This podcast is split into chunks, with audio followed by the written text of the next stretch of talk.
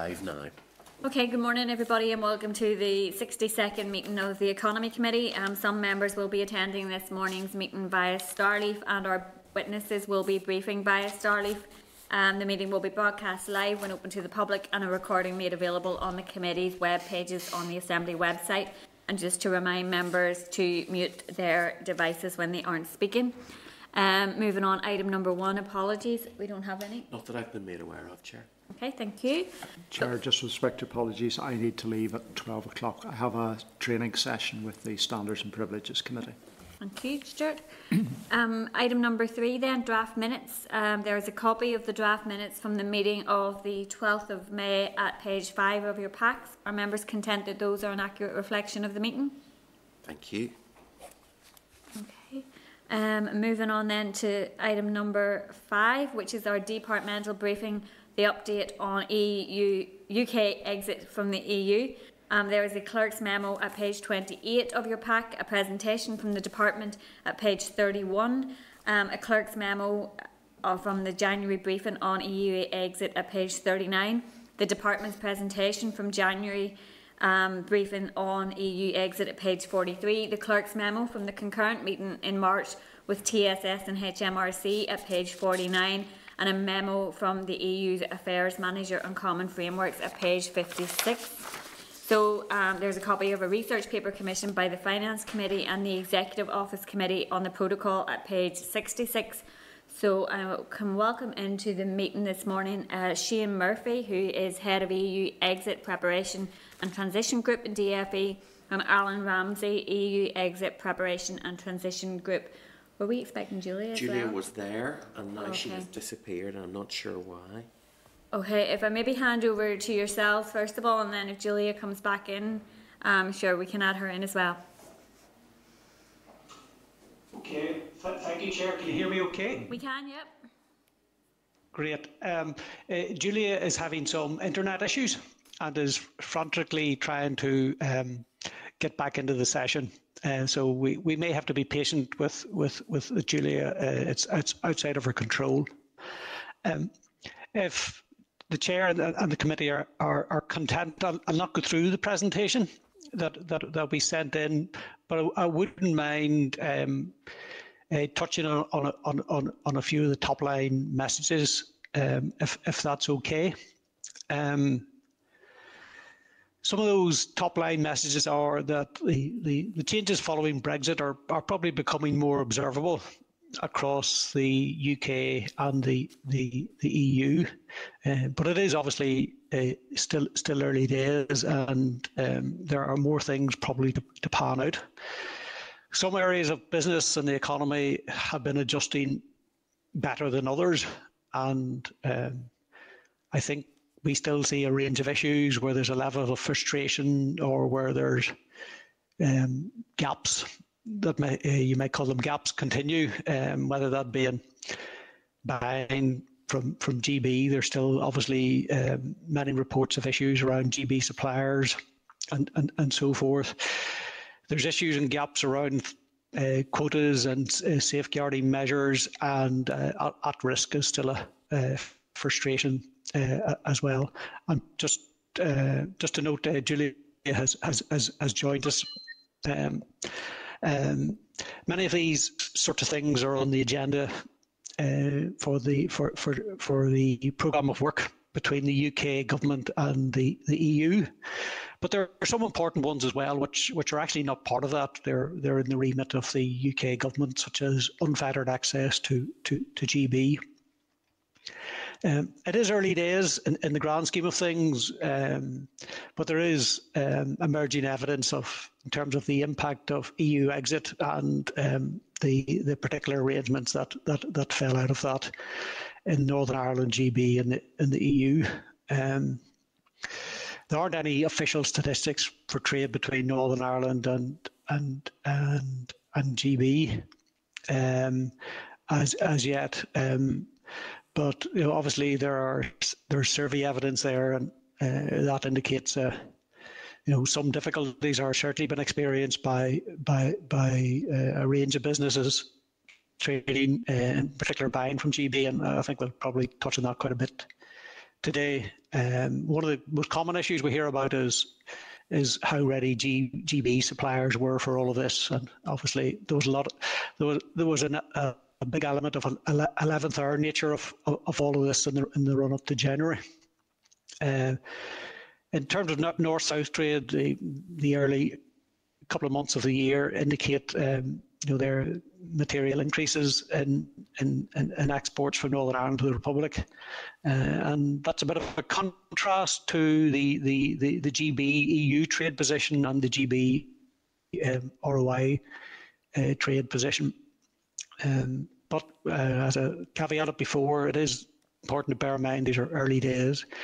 Trade figures can be volatile, but um, it probably would come as no surprise to any of you that um, there, there's lots of evidence out there to, to suggest that where you put in trade frictions, that does have consequences for the, the, the, the level of trade. And the, I suppose that contrasting experience in the very early part of 2021 would kind of seem to be in tune with that. Um, in terms of some of the issues that are on the go, again, many of these, if not all of them, will be in the slide pack. Um, some businesses and some sectors are are you know, they're facing some of the more um, so uh, significant issues with with and challenges with with with those changes. Uh, some for some that change has been painful. Um, you know, I touched earlier that a, a common a common complaint is around frustration with GB suppliers and, and, and how fay they are with the system and uh, maybe also their their willingness to um, get involved in, in, in using the system. Um, administrative burden uh, is something that we forecast to to to to to come to the fore, particularly as supplementary declarations um, kick, kicked in in, in, in, around February or March, um, and there are particular issues facing manufacturing where they don't have the the same scope really to use the UK trader scheme uh, for their for those goods which are actually inputting into the, the manufacturing process. Um, the issues around access to quotas, TRQs, and safeguarding measures also tend to fall more so on the, the, the manufacturing side of things.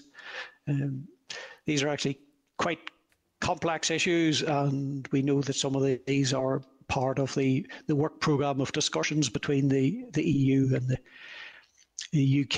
The, the aluminium one is is difficult in that you know, there, since the end of the transition period, there's now a disjoint between EU policy and uh, in relation to Chinese aluminium, and the UK has chosen uh, not to carry over those uh, safeguarding measures, which puts um, uh, GB uh, businesses uh, who are buying aluminium in a, in, in, a different position to, to, to those in Northern Ireland buying aluminium. Um, but there are also things on the horizon as well which will, will, will, will impact. Um, obviously, there are the discussions on whether you call it the roadmap or whether you call it the, the work programme that the UK and the EU are, are, are, are to work on. And obviously, I think we're all keen to see you know, the, the outcome of those two discussions. Um, um, also, worthy of note, uh, doesn't get as much attention. Um, the UK has delayed the implementation of border controls uh, to, to, for imports to GB. And alongside that, the implementation of phase two of unfettered access uh, um, uh, is also likely to be delayed. That's something I think we're all keen to see the detail on because um, we're we're we'd like to see that and see it in, in good time, so so so businesses can be either prepared or reassured. You know, this this this is going to be a big area of interest to to us all in Northern Ireland because obviously GB is is, is such a big market for many of our our, our businesses. Uh, and in terms of upcoming deadlines, um, again, another deadline that probably doesn't get the attention it deserves is is, is, the, is the is the one on um, uh, settled status and uh, for the end of the end of June. Um, you know, and obviously we have a, a lot of people in Northern Ireland who who um, you know they're which we would probably want to see um, uh, have their status um, clarified and sorted out for the for the for the, for the future. And um, so I've just touched on some of the issues. Um, I appreciate time is short today, and obviously in between uh, this session and the last session, the, the minister published the the the, the 10x vision last week, and we think that trade and investment will be a big part of achieving that vision in the future. So uh, thank you, uh, and uh, I'll hand back to to the chair, and we can take any questions and so forth. Thanks very much, um, Shane. And yeah, I just I have a number of questions, and I'll maybe rattle through them as quickly as possible so we can bring in other members too. But obviously, there's there's still a lot of um, I guess you could call it a political background noise in relation to issues around the protocol. And I know David Frost was in front of the NI Affairs Committee yesterday, and you could be forgiven for thinking that his government hadn't negotiated the protocol just a, a few months ago in relation to his commentary around it. But um, in relation to the specific issues, I suppose in relation to the grace periods, and I, I appreciate some of this will be um, responsibility, but um, what's the progress in terms of um, moving those forward to uh, in line with the, the current deadlines in respect of those, um, and in respect of British businesses and their preparedness or, or, lack of preparedness has that improved over the course of the past number of months as um, as the new arrangements have be, become more widely known. And then I have a couple of questions. If you maybe want to take those ones first, and then I have a couple of questions, I suppose, about how the new trading arrangements are, are impacting here. So. Okay. Um, in terms of grace periods, um, yes, a, a, lot of those are, are, are those that attract probably most attention are, are very much in, in, in the DAERA space, albeit it's actually probably the, the, the, the DEFRA space in that um, obviously uh, these negotiations are UK EU EU negotiations, and um, um, I think I think um, we, we, we, we got to remember that the, these things are not necessarily um, deliverable by um, by DAERA, and I, I, might bring Julia in here as well. Obviously, there are other grace periods on, on areas such as um, uh, medical products, uh, which which which which draw a lot of attention. And while some of those might seem further away, they're they're they're no less uh, they're no less uh, pressing. But again, uh, those are obviously of significant interest to our, our, all of us in our, our Department of Health, like like DAERA, these are the government lead on. Um, uh, one which which which does of a particular interest for, for us is, is in around the, the space of, of, parcels and so forth. Again, uh, and that's something I'll, I'll, I'll ask Julia to say a few words on, if that's possible, Julia. Thanks. Um, thanks, Shane. Um, yeah, I suppose on grace periods in general, um, something that concerns us is that it's very clear what that it's clear what businesses need to do. So, um, in terms of how things are implemented, that it's easy for businesses to do what they need to do, and it's clear their legal position.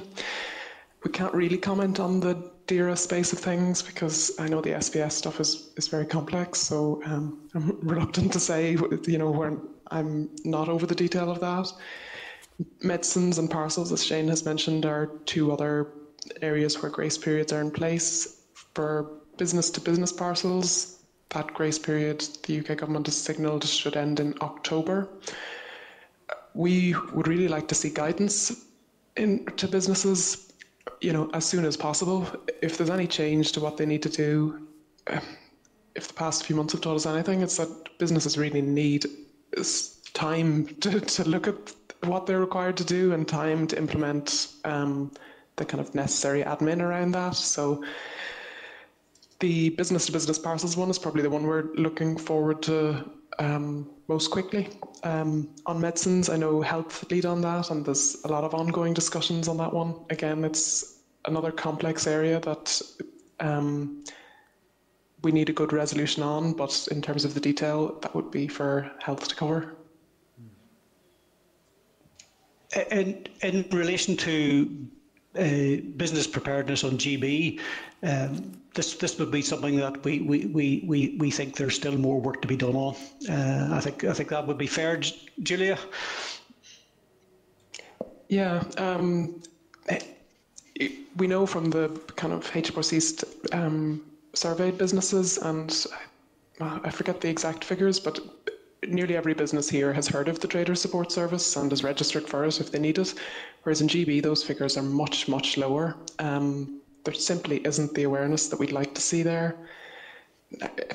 Now, there's a lot of different things, G- pressures GB businesses are facing in terms of trade with the EU, and you know, so there are a lot of different things in the mix, but we definitely see there's a need for greater communication to those businesses, and it's something we've tried to do what we can, but it's actually it's very hard for us to reach GB businesses, and I know businesses tell me they're trying to do what they can and that they're trying to take their suppliers by the hand and you know show them what they need to do. But equally, that's quite labour intensive too. So um, yeah, there's still a lot to be done there. I think. Okay, no, thanks for that. And obviously, you will be aware that we had the meeting with um, TSS and HMRC to kind of tease out some of the issues and get an understanding of the uptake in the services and, and all of the other issues around that. So uh, that's something that we can, can pick up on as well in respect of it.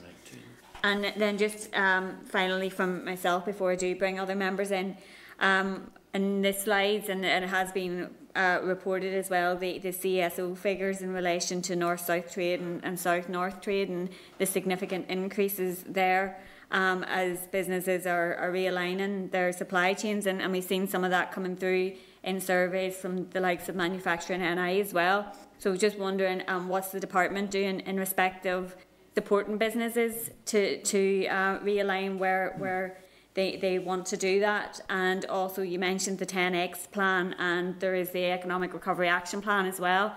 Um, and within both of those, there isn't a great focus on any type of economic strategy to um, take advantage of uh, the potential opportunities under the protocol and the ability to sell into both the EU and British markets. So, just in terms of the, the work that's being undertaken in, in the department and with agencies like Invest NI and Intertrade in respect of that, if you could maybe give us a bit of an outline.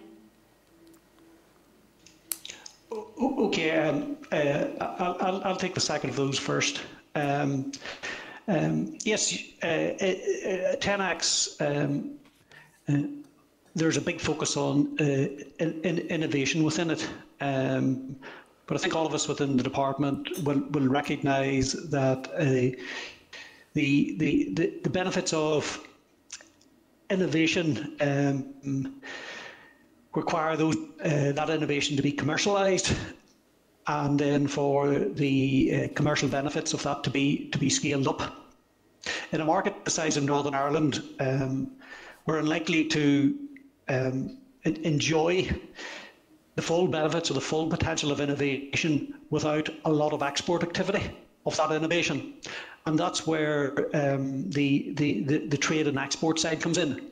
And um, uh, the, the stronger offer that we have in exports, the more ability that we will have to scale up the benefits of that, inform- uh, that innovation uh, and, and, and use that as a means to, to trade around um, um, whether it's GB, the EU, and around the world, because that, that's where we really can multiply up the benefits of that innovation because we're, we're, we're probably never going to um, make the most of that innovation if, if, if all we ever do is sell sell sell the products, sell the innovation within a market the, the, the size of Northern Ireland.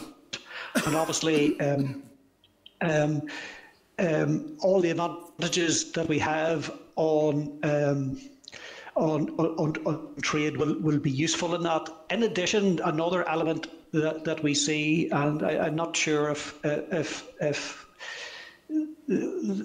many have picked this up in, in, in the latest um, um, release from NISRA of the Broad Economy and Sales and Exports uh, survey. But exports is, is, is, is um, actually something which is, is, is, well distributed across Northern Ireland. Obviously, uh, at, at, at, different times there are there is a, a, a, focus on the extent to which economic activity can be sent, uh, you know, uh, centred in and around the Belfast area. Well, exports is, is one thing which you know isn't nearly so centred on, on, on, on the Belfast area, and so um, um, multiplying up those benefits uh, fr fr from exporting um, is also a good way of distributing the benefits uh, across Northern Ireland. So we, we do see a big role uh, uh, uh, in uh, trade and investment playing in, in, in making not just 10x happen, but actually happening at a scale that, the, the, the, that there is there within the uh, ambition in 10x. It's something we, we would hope to say more about in, in, in, in the coming weeks and months uh, as to how we would take those sort of themes and sentiments of 10x and, and, and adopt them into some sort of uh, trade and investment, whether it's strategy or plan. Uh, in terms of your, your, your first question on um, on, on, on, on exports to the Republic of Ireland and, and, and trade. Um, yes, uh, uh, you know, first of all, I, I got I got to say the caveat again that um, trade figures are volatile, can be volatile, and there's only a couple of months trade figures here. Uh, but that, that, that, that, that's, that said, there are sort of contrasting.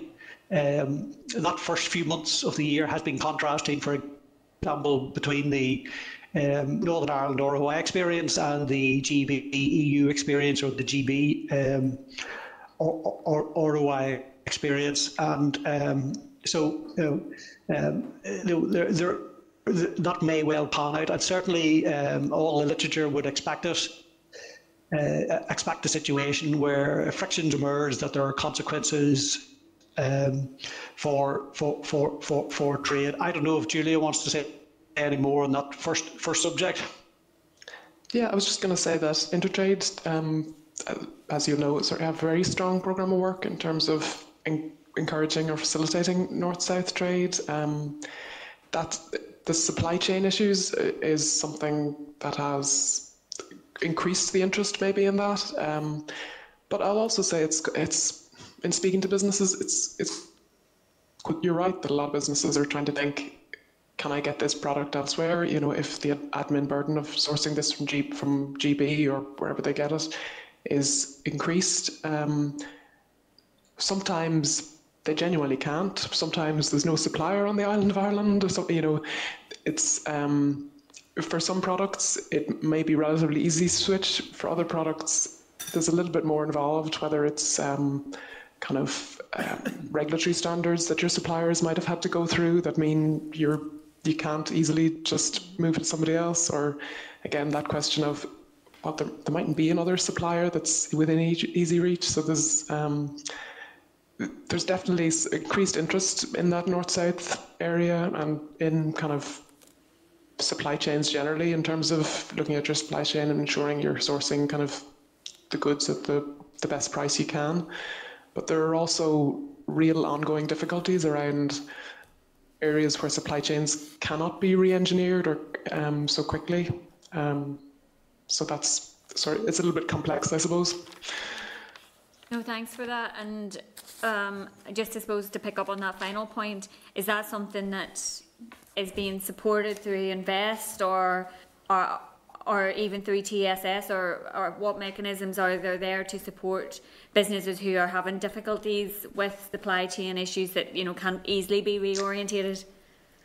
Um, yeah, so there are um, support from Intertrade that in, Invest NI um, have a range of supply chain supports as well. It's it, once you get to kind of supply chain issues, it becomes very um, particular to the particular components you're talking about. So um, it, it's it's hard to generalize, I suppose, but yeah, that is an issue that ourselves, Invest, Intertrade, we're all sort of looking at to see what, well, what are the issues, what can be done. Yeah. I suppose looking at the big picture, where you see increased costs to businesses, you worry about our long-term competitiveness if those costs remain stable. Um, I don't know, Shane, did you want to say any more?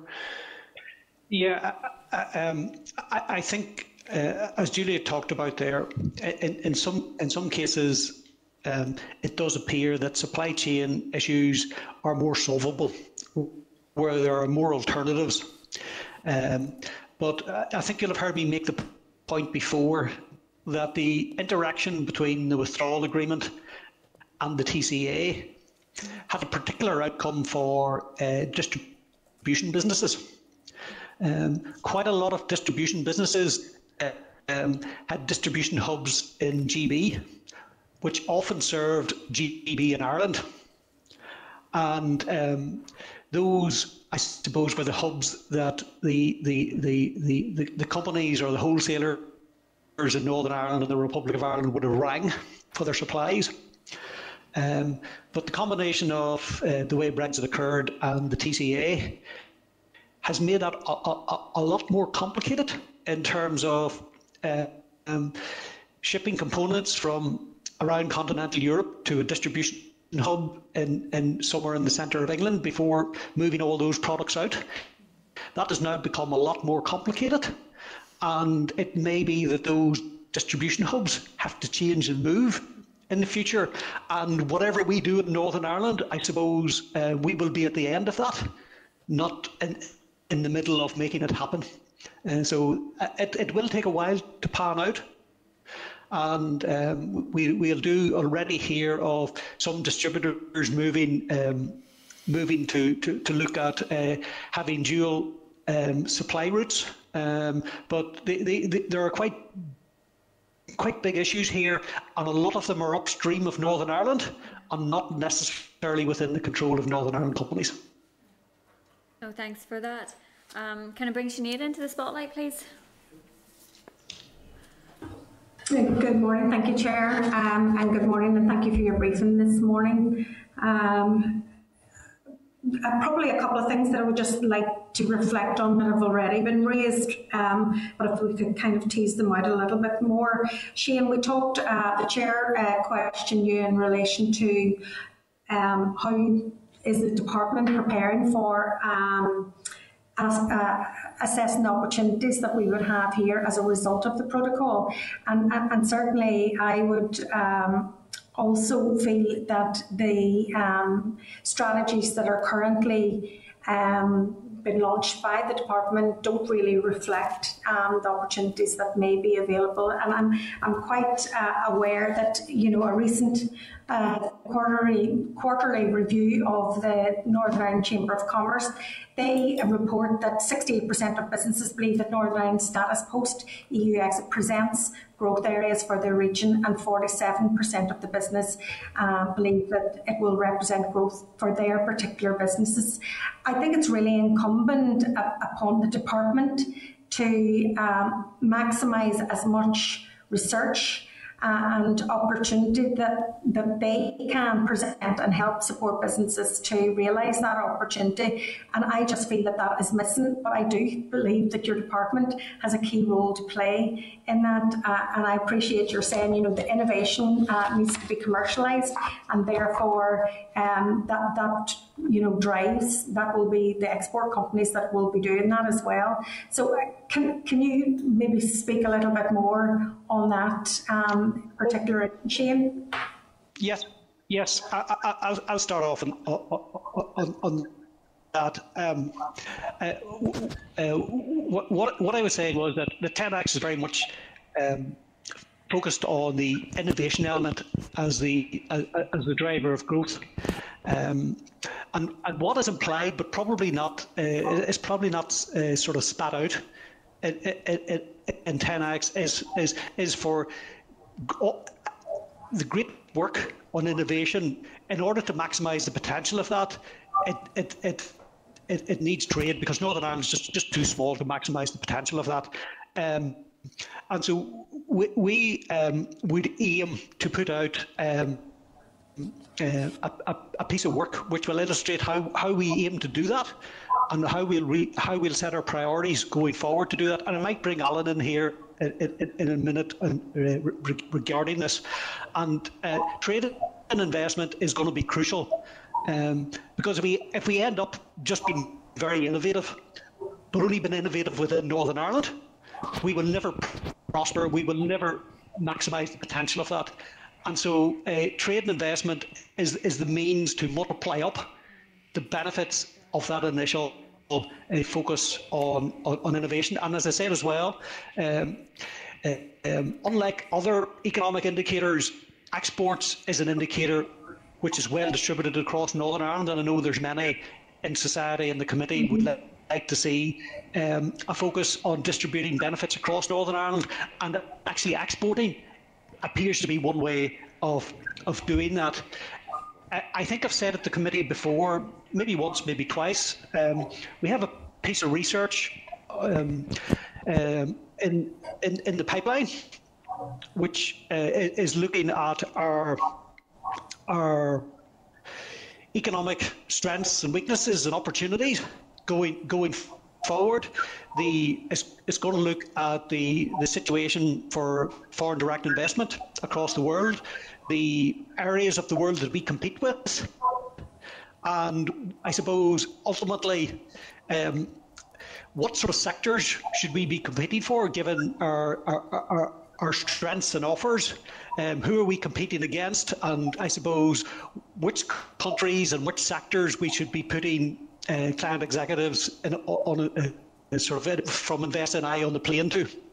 And so that, that, that is something on the pipeline, and that is something that will um, influence and, and, and, and drive a, a, big part of that. Well, there's a trade and investment action plan or whether it's a trade and investment strategy. And I'll bring Alan in, in, in a minute. Um, um, there's probably also going to be questions about um, uh, foreign direct investment and 10x, uh, and um, whether we, we, we, become more selective uh, on that front.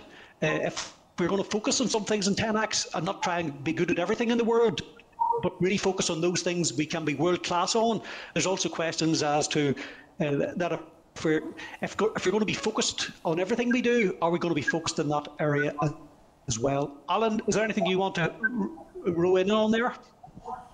Um, Shane, no, that's that's pretty good coverage. I think the key points there are about you know how we use trade and investment, particularly trade and exports, to you know as Shane describes it, to, to multiply up the benefits um, that we would hope to gain through 10 times and innovation, um, and that those are distributed quite equally across Northern Ireland. So I don't want to go back over that, Sinead, but I do want to give you some comfort that we certainly are thinking about those issues um, and we're, we're starting to flesh out, you know, what what that strategy is going to look like.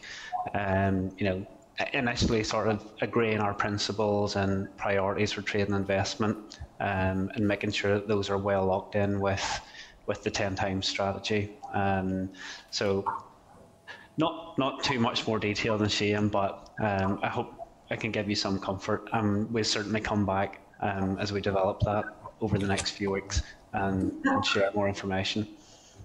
Thank you, thank you very much for that, Alan, uh, and I look forward to the research document because uh, I think it will uh, influence how we think as well. Just uh, maybe for a little bit of insight, I had a meeting, my team had a meeting with uh, TSS UK uh, regarding um, some areas where um, some of our constituents were, were having problems, and there just appears to be a real problem with distributors um, uh, and not necessarily that there are any blockages, but they have chosen uh, not to carry goods.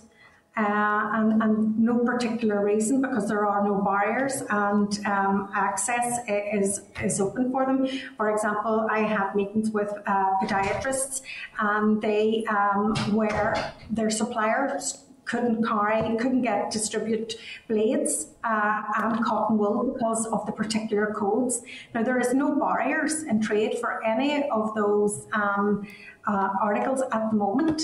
Uh, yet distributors are, are, refusing to carry them. Now they're working on it, a TSS from from um, the supply side, and that on behalf of um, uh, on behalf of the companies.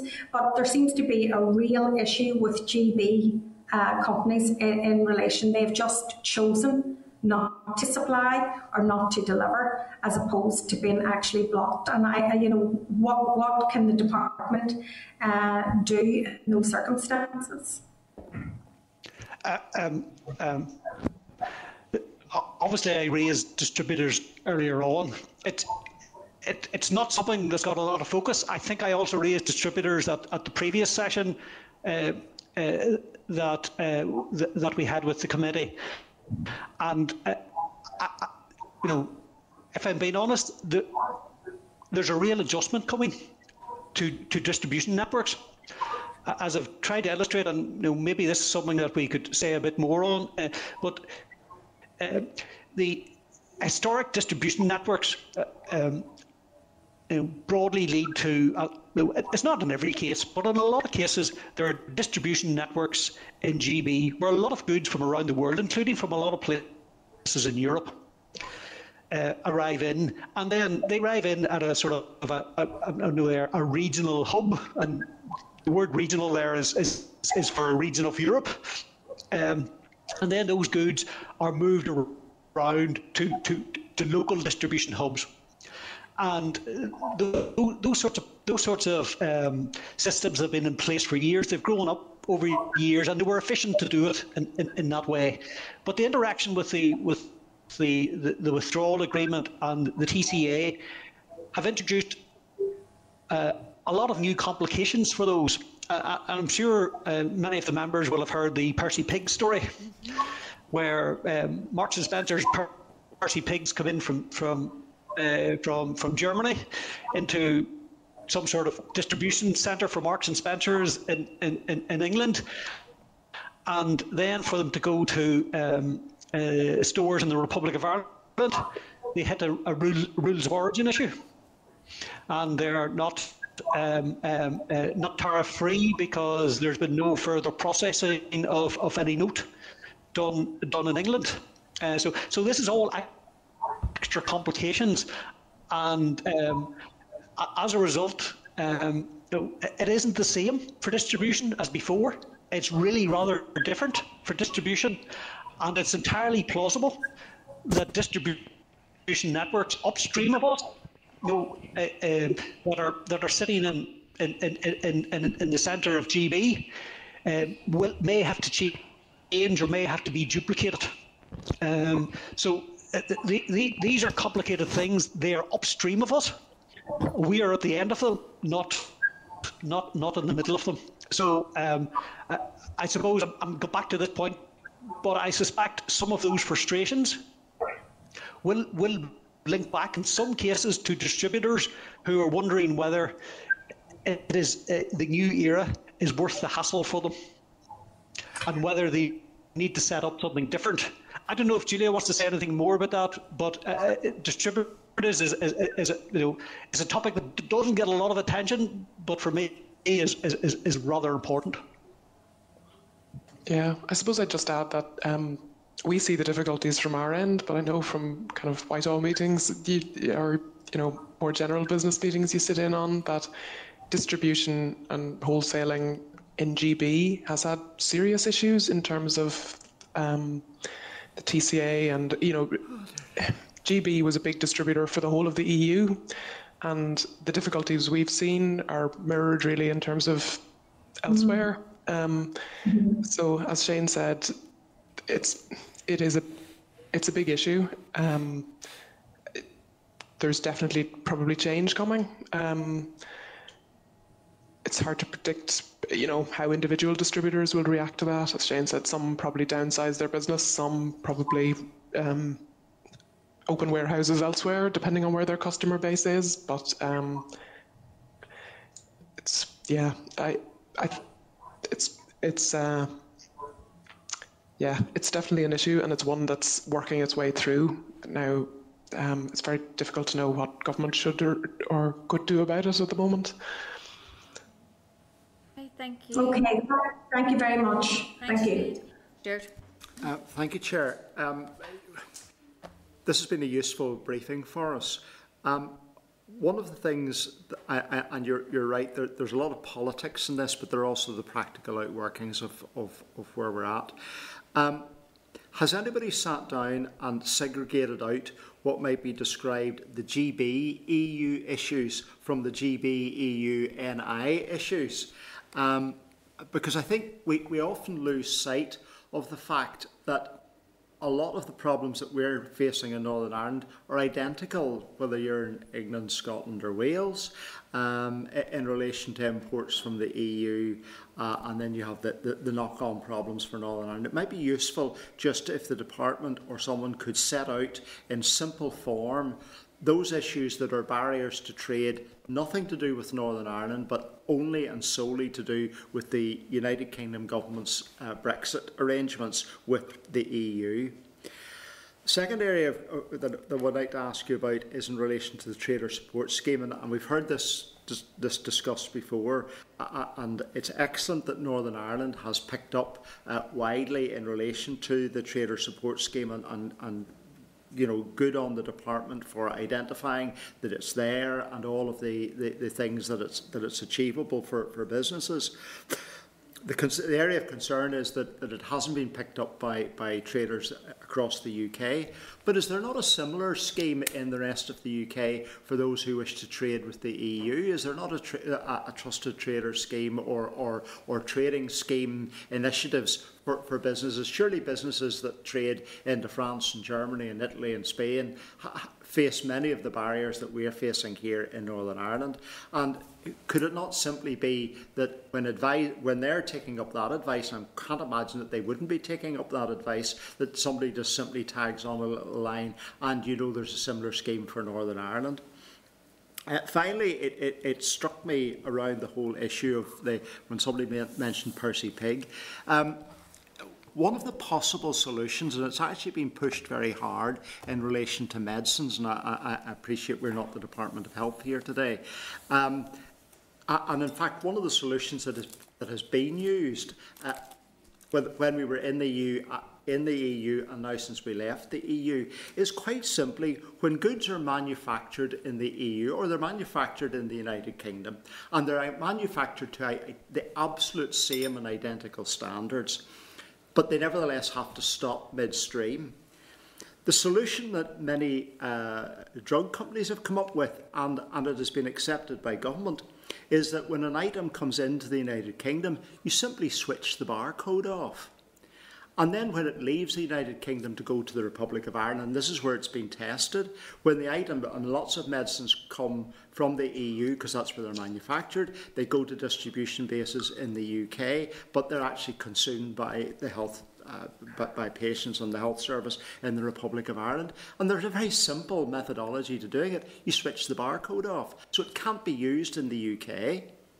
And you switch the barcode on when it arrives in uh, the Republic of Ireland for use. Why on earth can a simple solution like that not be used for so many products across the EU uh, uh, and, uh, and for, for, for trading uh, between the EU, GB and Northern Ireland? Okay, uh, I think there's three questions there, and, and I might get Julia to, to, to, think about the, the, the, the last one. Um, uh, obviously, medicines is, is, is, is something which uh, DOH lead on. Yeah, and yeah, but they will know the detail it, it's only, an, it's only an example, more so than It's only an example of a solution. Okay. Yeah. Uh, um, okay. The first of those questions, uh, I, I, think there's a sentiment there of trying to understand um, um, which outworking drives which, which which types of consequences. Um, yes. And I think we we, that is something that, that can be done. But some of the things that we that, that we are talking about here, um, uh, um, and particularly around distribution and so forth, we would see that as the interaction between the trade and cooperation agreement uh, and the, the Northern Ireland Protocol. Um, both both both things being at play in in, in that. Um, uh, so uh, I'm not sure it will always be able to to, to separate out the issues and pin them down to one single source. Um, you know, Brexit, uh, I think, was always expected to be complicated and it certainly ended up complicated. Uh, and uh, I, I, wouldn't be certain that we can trace lots of issues back to, to a single source.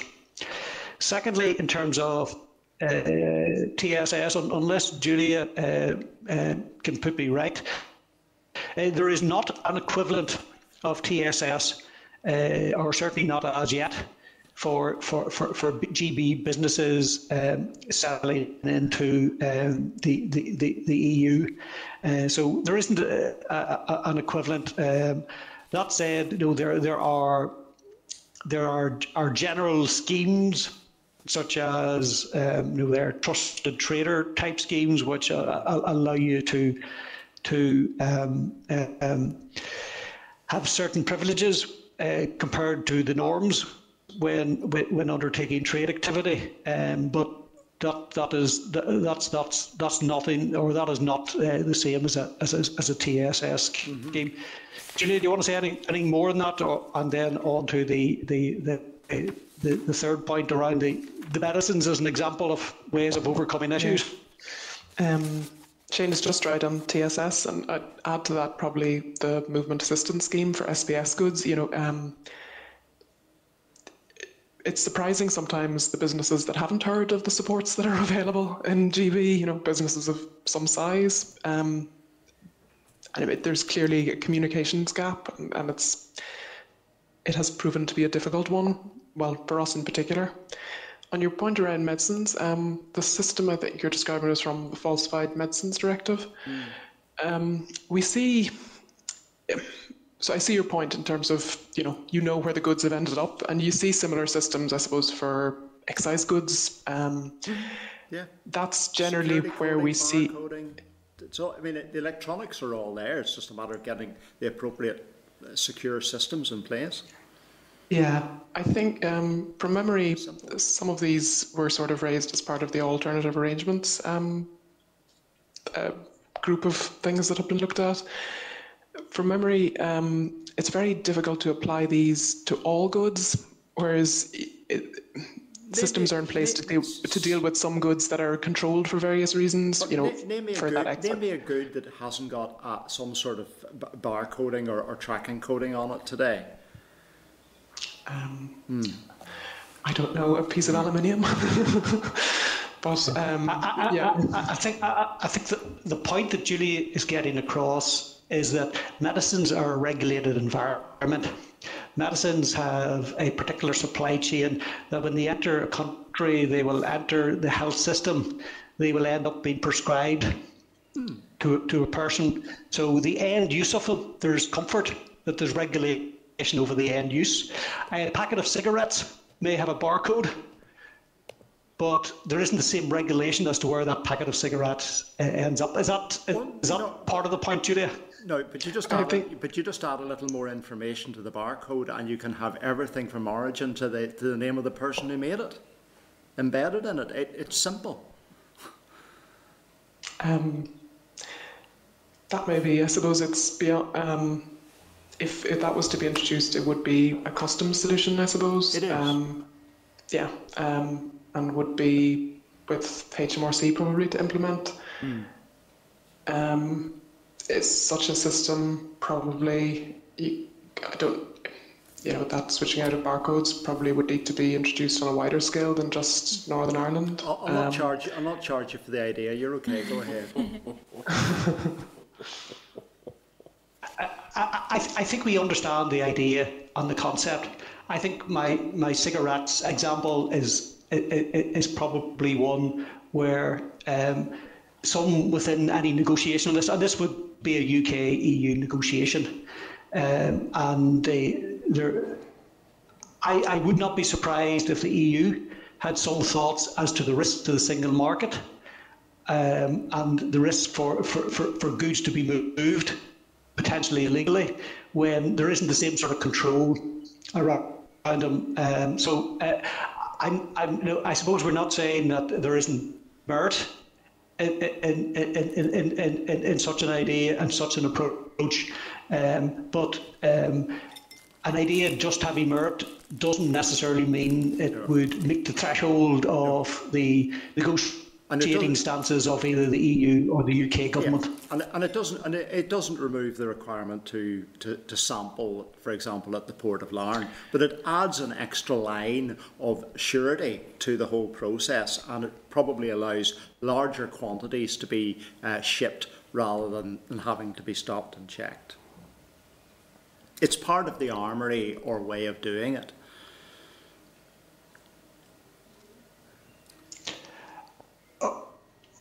Ultimately, uh, it, it, it, it, it, may be, and by the sound of it, these, um, these concepts are uh, sh- should be known about uh, within UK government and EU circles, and ultimately, it is whether uh, those circles pick up those ideas and run with them, make them work, and make them work in a, in a way which is acceptable to both parties.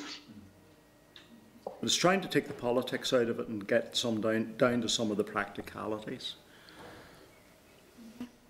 Thank you, Chair. Okay, thank you. Um, John O'Dowd, can we bring John into the spotlight, please? Uh, thank you, Chair. Firstly, can, can I ask the question in relation to distribution centres? And uh, understandably, there's been quite a little bit of discussion around the distribution, and that's going to be an increasing issue if certain issues aren't resolved or changes in supply networks are not enacted. Uh, in terms of distribution centres in Britain, uh, and perhaps uh, I don't want to put words in people's mouths, but there's a suggestion that some of those may need moved. Can they be moved to here? And what potential is there in terms of economic growth if such distribution centres are moved to here? Okay. Um, well, uh, obviously, uh, there there would be choices for the owners of those uh, distribution centres to move to the location that that that best best suits their their um, their, their their situation. And uh, yes, there may be opportunities uh, in relation to. Um, uh, for example, um, a location of Northern Ireland might be the one place where the old model of distribution might still work. But on the other hand, of course, Northern Ireland is, is you know, uh, as as remoteness within Europe goes, it's it's it's it's at the edge, and obviously uh, cost and distribution um, are, are, are, are, are, are a factor. And I, I, I don't personally, I, I don't know what the conclusion for that sort of trade-off would be for for for a distributor sitting in in in in in in, in England, for example, whether a, a move to a location which might get over some of the um, um, uh, distribution issues would come as it come as a consequence of being somewhat more remote. Yeah, of course, each business will have to make their own calculations, but it would appear it's a choice between being able to distribute into Europe or not being able to distribute into Europe. And depending on the scale of your operation, uh, I would imagine that a number of businesses, and not many businesses, will have to come to that or have to uh, do that equation. The, other point I want to raise with you, and Shane, yes. you mentioned this, the deadline for the end, or the, the deadline for the settled scheme, uh, EU, EU settlement scheme, is next month. Uh, and I, I'm sure others are deeply concerned about this because we now face the prospect of EU workers, our neighbours, uh, our, our children's classmates and families being denied EU settlement. Uh, and if they haven't applied or there's problems with their um, application, that some of those people may be asked to leave. Um, how many, have you any estimate in terms of how many of our, our neighbours and fellow workers this impacts on? Um, and what else can be done to ensure that as many people as possible are applying for that scheme? And what assistance is being given to businesses in regards to the extra costs around that scheme? Okay, uh, in relation to the, the latter point of assistance, I may have to defer to Julia on that one. In, in terms of the, the deadline for applications to the EU settlement scheme is the 31st of June. As we understand it, the latest um, figures that are published by the Home Office suggest that something in the order of 88,600 Northern Ireland based applications to the scheme were made by the, the, the, the, the end of April. Um, and that was up by a couple of thousand or so on the on, on, on the previous months. Um, but there, there is no doubt that there is a risk that that won't cover everyone, that there won't be some people who either didn't get around to it or didn't know about it or, or, or, or didn't think it was all that important. And um, this, this is something that TEO have been uh, leading on and have been putting in place, and you've probably seen some of the communications. And further communications activity has been planned over the over the weeks, the next few weeks until the 30th of June, to try and maximise awareness and try and maximise, um, as you say, our our, our neighbours. In, in, in, in, in seeking to um, you know, their, put their, their, their status in the country on, on a more sure footing going forward. Julia, is there anything in particular that has uh, occurred via business on, on this? Um, well, we, we have done a good lot of business communication to business, you know, to sectors that are likely to employ a lot of um, EEA migrants. Um, so that has been ongoing for a good while. Um, I know from from well talking to various people that what they tell you is is that one of the big issues is um, reach, reaching the hard to reach people. So people who you know aren't particularly you know fait with kind of doing things online or and that population is a real worry. I think um, we won't know probably whether this is a problem on, or how big the problem is until a little bit later on. And one of the issues there is that there's been a bit of change in terms of population with COVID restrictions and kind of furloughing of people and people returning perhaps to um, to be with family during kind of lockdowns. So we're the population figures are um, are difficult at present, and that makes it difficult to know whether there's a big problem here. Um, I don't know whether Alan has anything I've missed or. Yeah, just um, in terms of John's concern about you know those EA EEA citizens who may miss the deadline. I suppose I'm aware, John, that um, DWP is working with um, Treasury and HMRC on the details of a, of a programme for post 30th of, of June um, in terms of you know vulnerable EEA citizens and those who've, who've missed the deadline. Unfortunately, um, as Shane said, it's TEO lead on this, but so I'm, I'm not entirely clear what the details of that are, but um, you know, they are thinking about the, the post grace period um, arrangement as well. Now, obviously, that will be, I imagine, short term. Um, and obviously, the focus should still be on readiness and getting those, you know, hopefully final applicants through the system.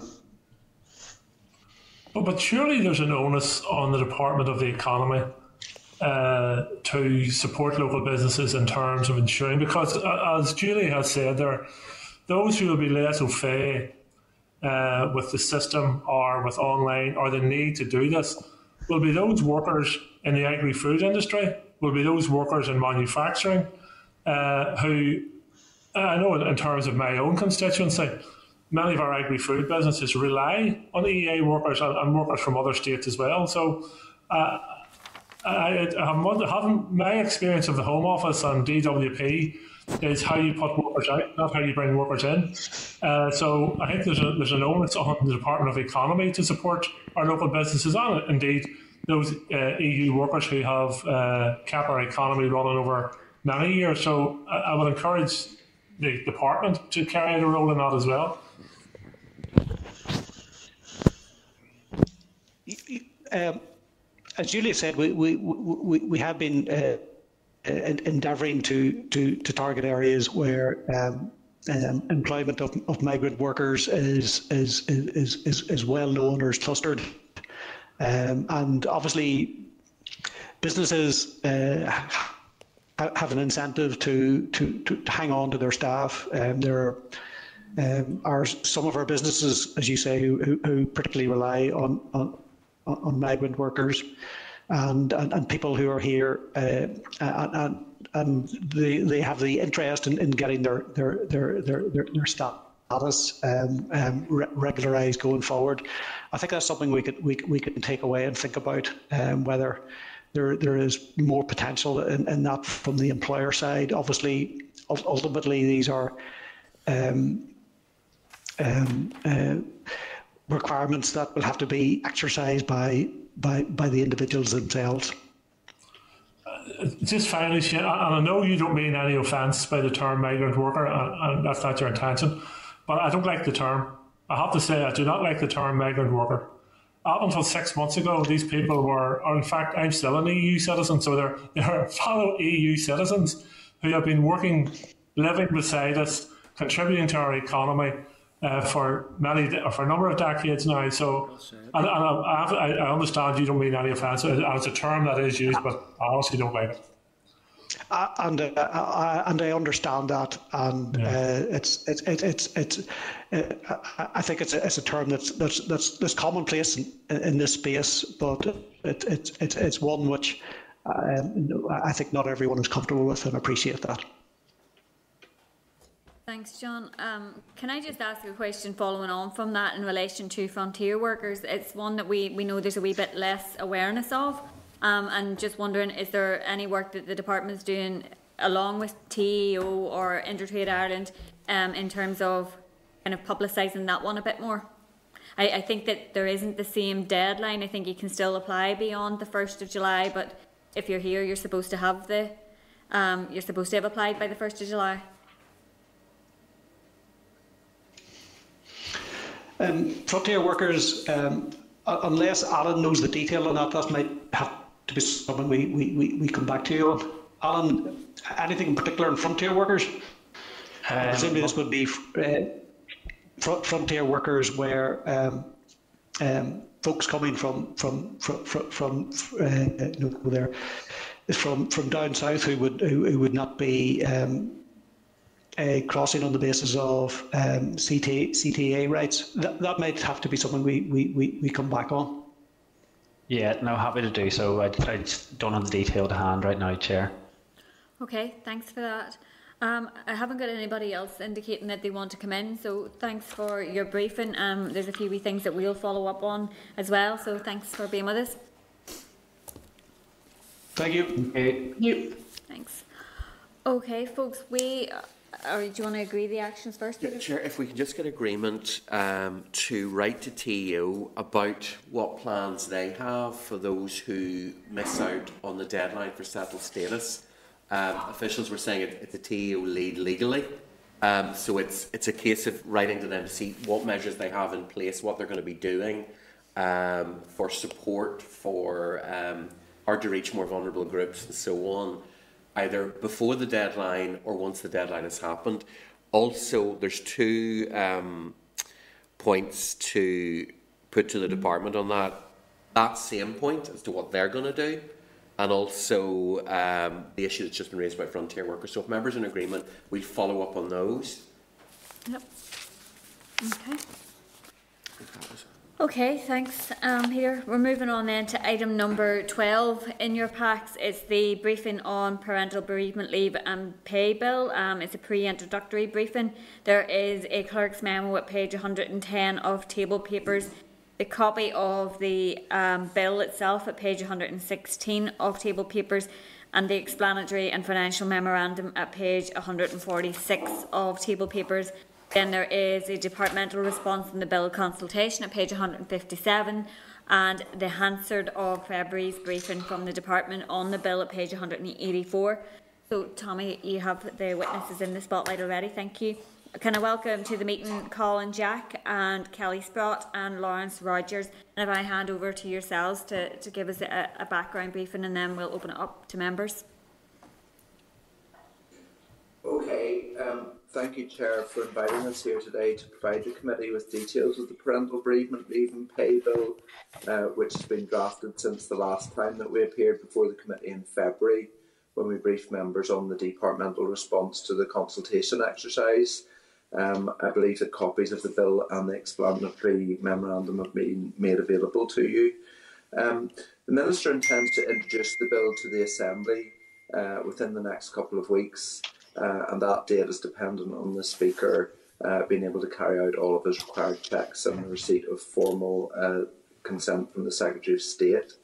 Uh, but in summary, the bill will allow for the introduction of legislation uh, that will provide for a statutory entitlement to two weeks bereavement leave and pay for employees who suffer the loss of a child, uh, and two weeks bereavement pay for workers who suffer the loss of a child. Um, and this new statutory entitlement will also be provided to those parents who suffer a stillbirth. Um, it is a relatively small single issue bill, uh, and so uh, it can be accommodated uh, in what is really quite a narrow window of opportunity for legislative change in the current uh, Assembly mandate. Um, the bill contains powers to allow for regulations related to employment protections uh, whilst on uh, parental bereavement leave. Uh, this mirrors similar regulations associated with other forms of family related leave, such as maternity and paternity leave. Um, and in that regard, it's akin to the uh, Parental Bereavement Leave and Pay Act in Great Britain, uh, which was given royal assent in 2018 and operational last year. Um, the bill contains a transitional power that will enable working parents who lose a child in the 12 months prior to the legislation becoming operational, um, and that really uh, means from uh, a date last month, uh, all being well, uh, to avail of the new employment right. That's one element of the bill that diverges from the GB entitlement, uh, which didn't, uh, the, the GB bill didn't include a transitional provision. So I'll start by giving a, a quick description of the bill and the various clauses. So, Clause 1 uh, amends Part 9 of the Employment Rights Northern Ireland Order 1996 uh, by inserting a new chapter um, which will result in the provision of an entitlement to parental bereavement leave. Um, the changes to the Employment Rights Northern Ireland Order 1996 set the terms in which a parent will become entitled to the leave component um, they also define the minimum period of leave that must be legislated for. Um, that period will be set at two weeks. Um, the changes to the order also set the time frame within which the leave must be taken, which will be uh, 56 weeks after the child's death. Um, the committee um, should note that while the text of the bill says at least 56 days, uh, it is our intention to set the time period at 56 weeks uh, following the, the death of a child. Um, the order will also be amended to confirm that an, an, employee's terms and conditions and their obligations will not be affected by taking the leave. Um, the insertion made by Clause 1 uh, will also allow for regulations to be made that cover special provisions such as matters related to redundancy and alternative employment and the consequences of failing to comply with those regulations. Clause 1 also covers the insertions necessary to allow for regulations to set the administrative standards and procedures that employers and employees have to follow if they're claiming and processing this period of leave and the consequences of not complying. Um, from a technical approach, it also sets out how regulations can modify the way in which a week's pay is calculated to take parental bereavement leave into account. Um, the clause will also create the power for regulations to be made that expand the rights to those parents who suffer a stillbirth, uh, and that's recognised in law as uh, happening after 24 full weeks of pregnancy.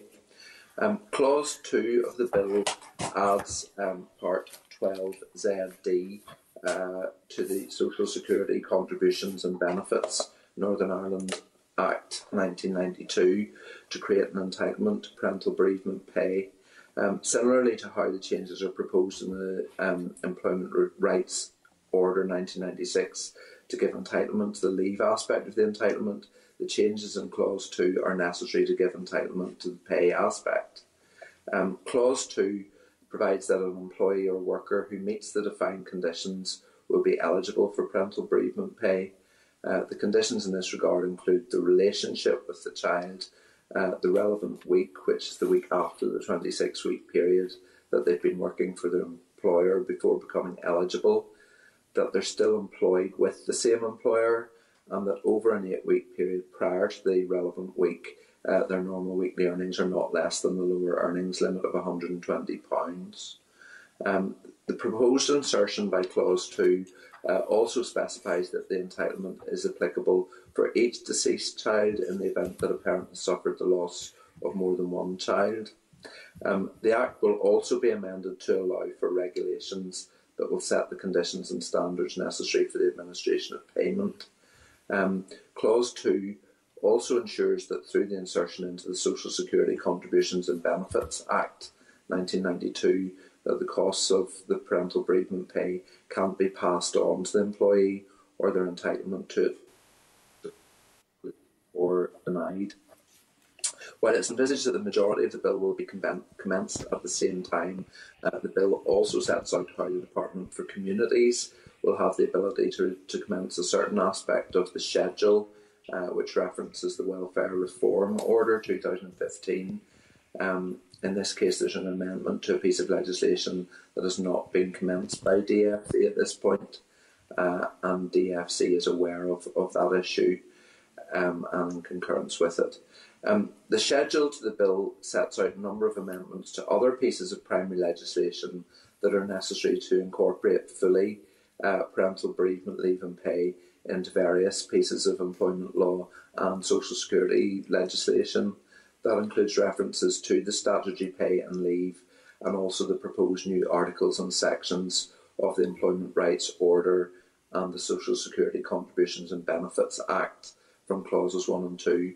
Um, so the bill's main purpose is to create the correct architecture and law that will enable the creation of a new employment right for parents that suffer the loss of a child and those who suffer stillbirth to a statutory entitlement to two weeks leave and receipt of the statutory payment whilst on that leave. Uh, it will also create the powers needed to allow regulations to be made to give the legislation effect.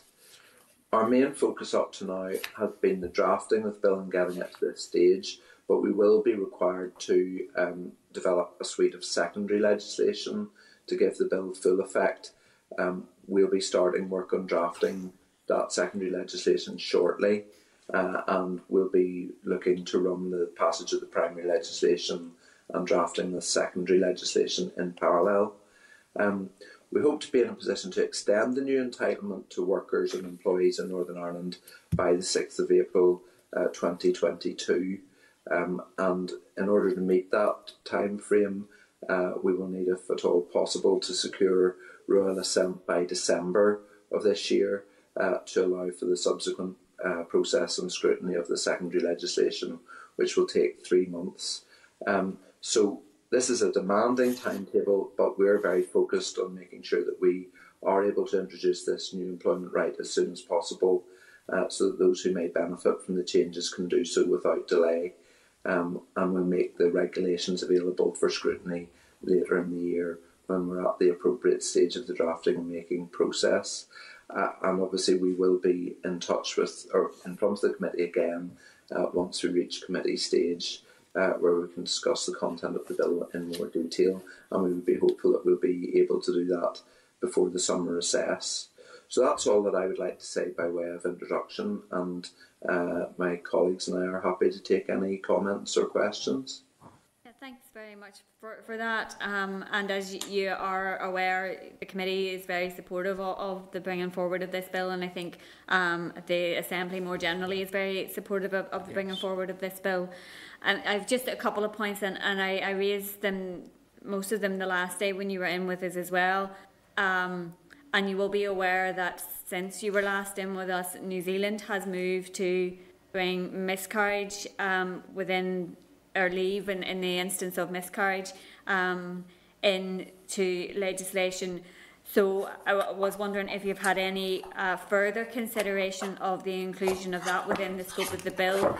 Um, obviously, it would be um, a very um, compassionate addition to, to this uh, piece of legislation if that was possible. And then in the same kind of um, vein of, of uh, supporting parents who do find themselves in these really, really difficult circumstances. And I think it was included in terms of the consultation itself, but how the leave can actually be taken, and, and it's being proposed that it would be taken in weekly blocks. But um, there may be requirements, for example, for parents to make arrangements for postmortems and um, uh, paediatric postmortems, I think, are carried out in England. Um, so there may be, you know, some requirement to have a day or two here or there to um, to deal with some of the practical um, difficulties in relation to, to the death of a child. And I was just wondering, has there been, you know, consideration? Obviously, it was considered as part of the consultation, but is that something that you potentially would be open to looking at um, having a bit more flexibility around? Okay, well, I'll take the, the issue of miscarriages first. Um, and we are aware that the uh, New Zealand uh, government has introduced the entitlement to, I think it's three days of um, leave in the case of, of miscarriage. Uh, and I mean, the minister is aware the issue has been raised and she's sympathetic to, to people in, in that position. Um, there are a lot more um, miscarriages uh, each year than uh, children who, who die uh, or, or, indeed stillbirths. Um, my understanding is that uh, around one in eight pregnancies end in miscarriage, and so um, you know, we, we have some, done some work to look at what the issues would be about potentially including uh, miscarriage. Um, I mean, our uh, estimates of the cost and so on associated with the bill uh, are based on uh, the information that there are approximately 225 uh, child deaths per year in Northern Ireland. There are probably 2,800 or so miscarriages, so um, it would be quite a significant change to the bill uh, to, to add in miscarriages. So, I mean, the minister's not uh, minded to include miscarriages in the bill at this stage, um, but um, you know, she, she would be open to monitoring developments elsewhere um, in GB particularly, um, and um, clearly if, if if there are developments elsewhere, she'd be sympathetic to, to following those. Um, I think we, we would need to consult if we were to introduce um, an entitlement to, to leave as a result of, of miscarriage. Um, but certainly we're, we're aware of the issue and um, you know we, we can certainly discuss it further uh, at a later stage. in terms of the other issue about uh, postmortems and so on, um, Kelly, do you want to pick that up? You're on mute. Yeah, certainly. Yeah, no, I, I can pick that up, Colin. Yeah, we, you're right, um, Chair. We, we did look in the consultation at how the leave should be taken. Should it be single days or should it be in blocks of weeks? Um, or should you have to take the two weeks all at once? So um, we, we came down to the decision that you can either take two weeks as one full block or you could take one week and then at a, at a subsequent period of time um, you could take another week. Um, main reason for that is um, for certainty for both employee and employer, also to be able to accommodate the administrative processes for an employer, and also as regards to the statutory pay element.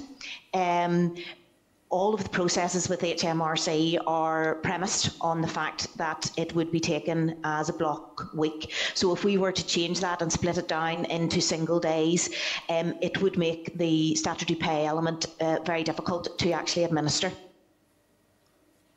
Okay, um, thanks for that. And I suppose I would just respond in relation to the issue around miscarriages and, and monitoring what's done elsewhere. Obviously, employment is a devolved issue, and uh, if we can have the opportunity to you know to lead in some things, I think that that's a, a something that we should take because you know this is about um, providing. Uh, compassionate leave to people in really, really difficult circumstances, and uh, certainly I would be arguing in, in respect of that. And I just have one more question, and then if any other members want to come in, um, it's just in relation to can you speak can you speak to the issue of employees versus workers and what the difference why there is that difference? Kelly, do you want to cover that? Yes, I, I can come in on that. Um, just to very, very briefly recap so that everybody's absolutely clear. Um, in this bill, what we intend, which is actually the same as what is for all other um, family uh, rights in employment law, employees will be entitled to both the leave and pay element of the bill. Workers will be entitled to the pay element only. So it's just so so everybody is aware of that. The reasoning for that um, goes back um, obviously decades in employment law, but it comes down to employment status. Um, an employee will have an employment contract with their employer. So there is a mutuality of obligation between the employee and employer about when they should be in work, how many days of work a week, how many hours. And for them to not be in work, they must um, discuss that and agree that with their employer. For someone who does not have an employment contract and who is not an employee, that same mutuality of obligation is not there for them to be in work at a certain day at a certain time. Um, so that's where the distinction is made and has been made for many, many years in employment law. Um, so whilst um, someone who doesn't have an employment contract, doesn't have set hours, um, may need time time away from work if they ever did suffer the loss of a child they still would be able to access the form of statutory pay whilst they may not have to formally request the leave from I'm going to say employer even though they, they don't have an employment contract that's that's the reasoning for it Okay, no, thanks for that, that, that's useful. Um, does anybody else want to come in on this? Chair, I have no further questions Okay. This will obviously come back as Yeah. The through. No, look, thanks for the, the update and um, look forward to, to this coming forward in the Assembly and, and further discussions on it once it comes back to committee. Okay, thank you, thank Chair. you Thank you.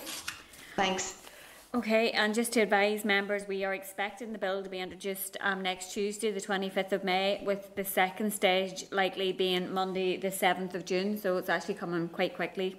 And if we could just seek agreement from members to commission a research paper from RAISE on the bill to be considered once second stage has passed and the bill has been referred to committee.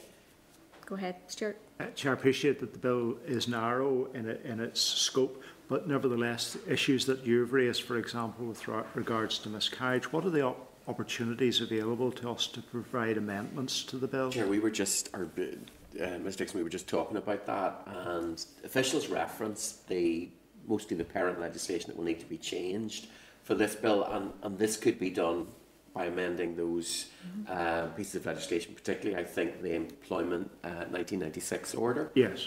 Um, the, the department has looked at that, so it's, you know, a mechanism has obviously been in place, but they've, uh, the minister isn't minded to go forward because of numbers and cost. But in terms of, of legislative process, if the committee wanted to put forward an amendment on those issues, they could. I think it'd be valuable for the committee to at least give some consideration to the potential for amendments. I, I agree, and uh, hopefully we can do that. Um, and uh, Peter, uh, just in relation to why would they need to reconsult on that when it was an issue that was raised in the consultation? I think it's the- the department um, taking a belt and braces approach of anything new would be further consulted on. But obviously, the committee will put out a call for evidence, and that call for evidence can include. Um, We did agree that yeah, last week. the consultation on uh, our, our own um, consultation, if you like, on, on any additional amendments that could be made or should be made to the bill. Um, once once the, the bill comes to committee stage, the committee has that full uh, power to approach its scrutiny in, in whatever way it feels it wants to do. So um, we'll obviously have a bill clerk allocated who'll help with amendments. Um, the key issue around amendments is is always cost um, and whether it places an additional um, administrative burden that has to be um, costed as well, and you, you, that's when you start to get more kind of pushback, if you like, from, from particular stakeholders and so Yes. on. But there's nothing that stops the committee at all looking at all of that. Yeah. The only caveat I would add is um, time scale. Yes. The department's made it very clear that there's there's a requirement for a fair bit of secondary legislation to enact all this, um, and that's going to be done in parallel, but will also take some time to bring in um, come the new year. So you, are talking about a, a, very much a, a, cliff edge, if you like, of getting the the bill through, getting as far as assent within this this calendar year. Um, which which then kind of if you like puts the the question do you get the bill on the statute book and then look to come back to it again to improve it and develop it? Or do you try and get that done now in process potentially risking time scale but I think you know the committee is aware of that. Um, so it's, it's really a case of working seeing what can be done and constantly being mindful of that time scale Yeah, and in respect of the numbers and the potential costs, the, the, the figures they've given them, so that They- it's they've not that clearly they looked aren't and costed. quantified, so Yeah. it's something that we can. Um, Chair, the, the, the research paper we commission will, will look at local jurisdiction comparison, but it'll also look at international best practice. International best So it'll draw in that New Zealand Yeah, example that's example. come through recently. Okay. Thank you, Chair. Sorry, Claire, can I ask a point of clarity there? Um, you know, in relation to um, stillbirth and miscarriage, what, what are the definitions um, between the two in relation to this bill going forward? After Um, 24 weeks is stillbirth. Sorry? Sorry, after 24 weeks is considered stillbirth, and then prior to would be considered miscarriage. Right. Okay, thank you for that clarification. Thanks. Okay, members, if we're happy enough to do those things, then we'll move on to, to our next briefing. Perfect, thank you, Chair. Oh, Uh, we don't, we don't, we don't have witnesses yet, so Chair, what I'll suggest is if we go back to Chair's business, so Yep. if you skip on to page seven. Okay, so that is item number four. Um, 4.1 and 4.2, there's a clerk's memo at page 13 and a presentation at page 18 of your packs summarising the informal meeting with the English language teaching colleges last Thursday morning. Um, a number of issues were discussed, including the college's high degree of accreditation and the variety of students attending the college and their contribution to other sectors such as tourism. Whilst the colleges have worked with Tourism NI and Tourism Ireland over many years, they have not been able to access the COVID relief provided to, to that sector.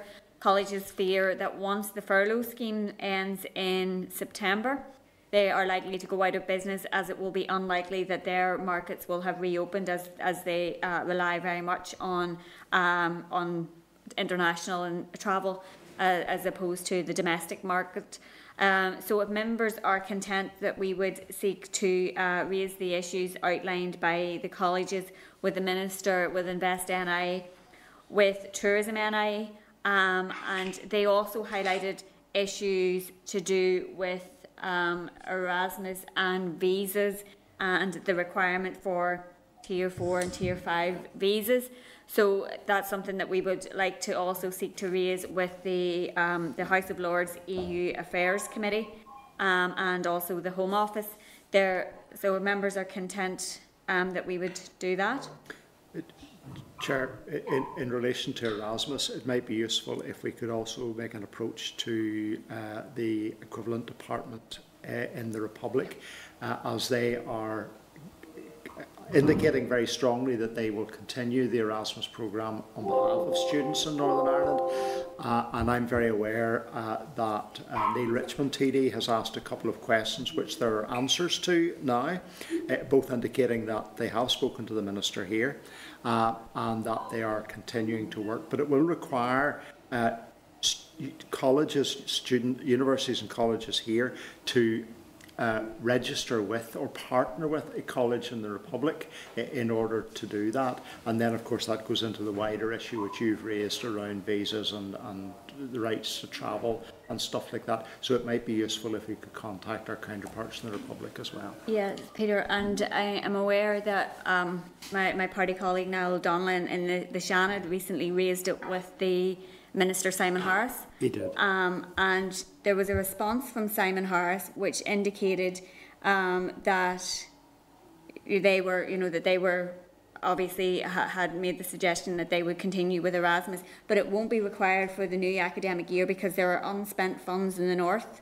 Um, so could we just uh, seek some clarity around that?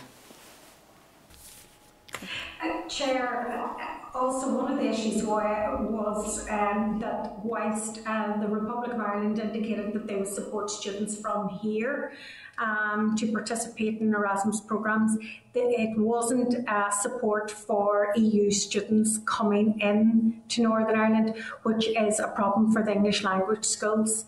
Um, it has to be a flow both ways in order to be productive for the English language schools, and, and we only have three, um, you know, substantial English language schools here in Northern Ireland, and these three have been um, cut off and excluded from any support through um, out, throughout the, the COVID um, pandemic, and uh, you know they they really are been very very challenged financially. They're um, they have taken on loans, etc., and um, their their business plan going forward is very volatile because um, of the inability to attract students here to Northern Ireland, and it is a very very uh, productive business in terms um, it has a, an economic impact and a multiplier with with many students coming in here and each one pay, spending about 485 pounds per week you know, um, a very productive um, visitor that comes into Northern Ireland, and there's thousands of them that come in throughout the year.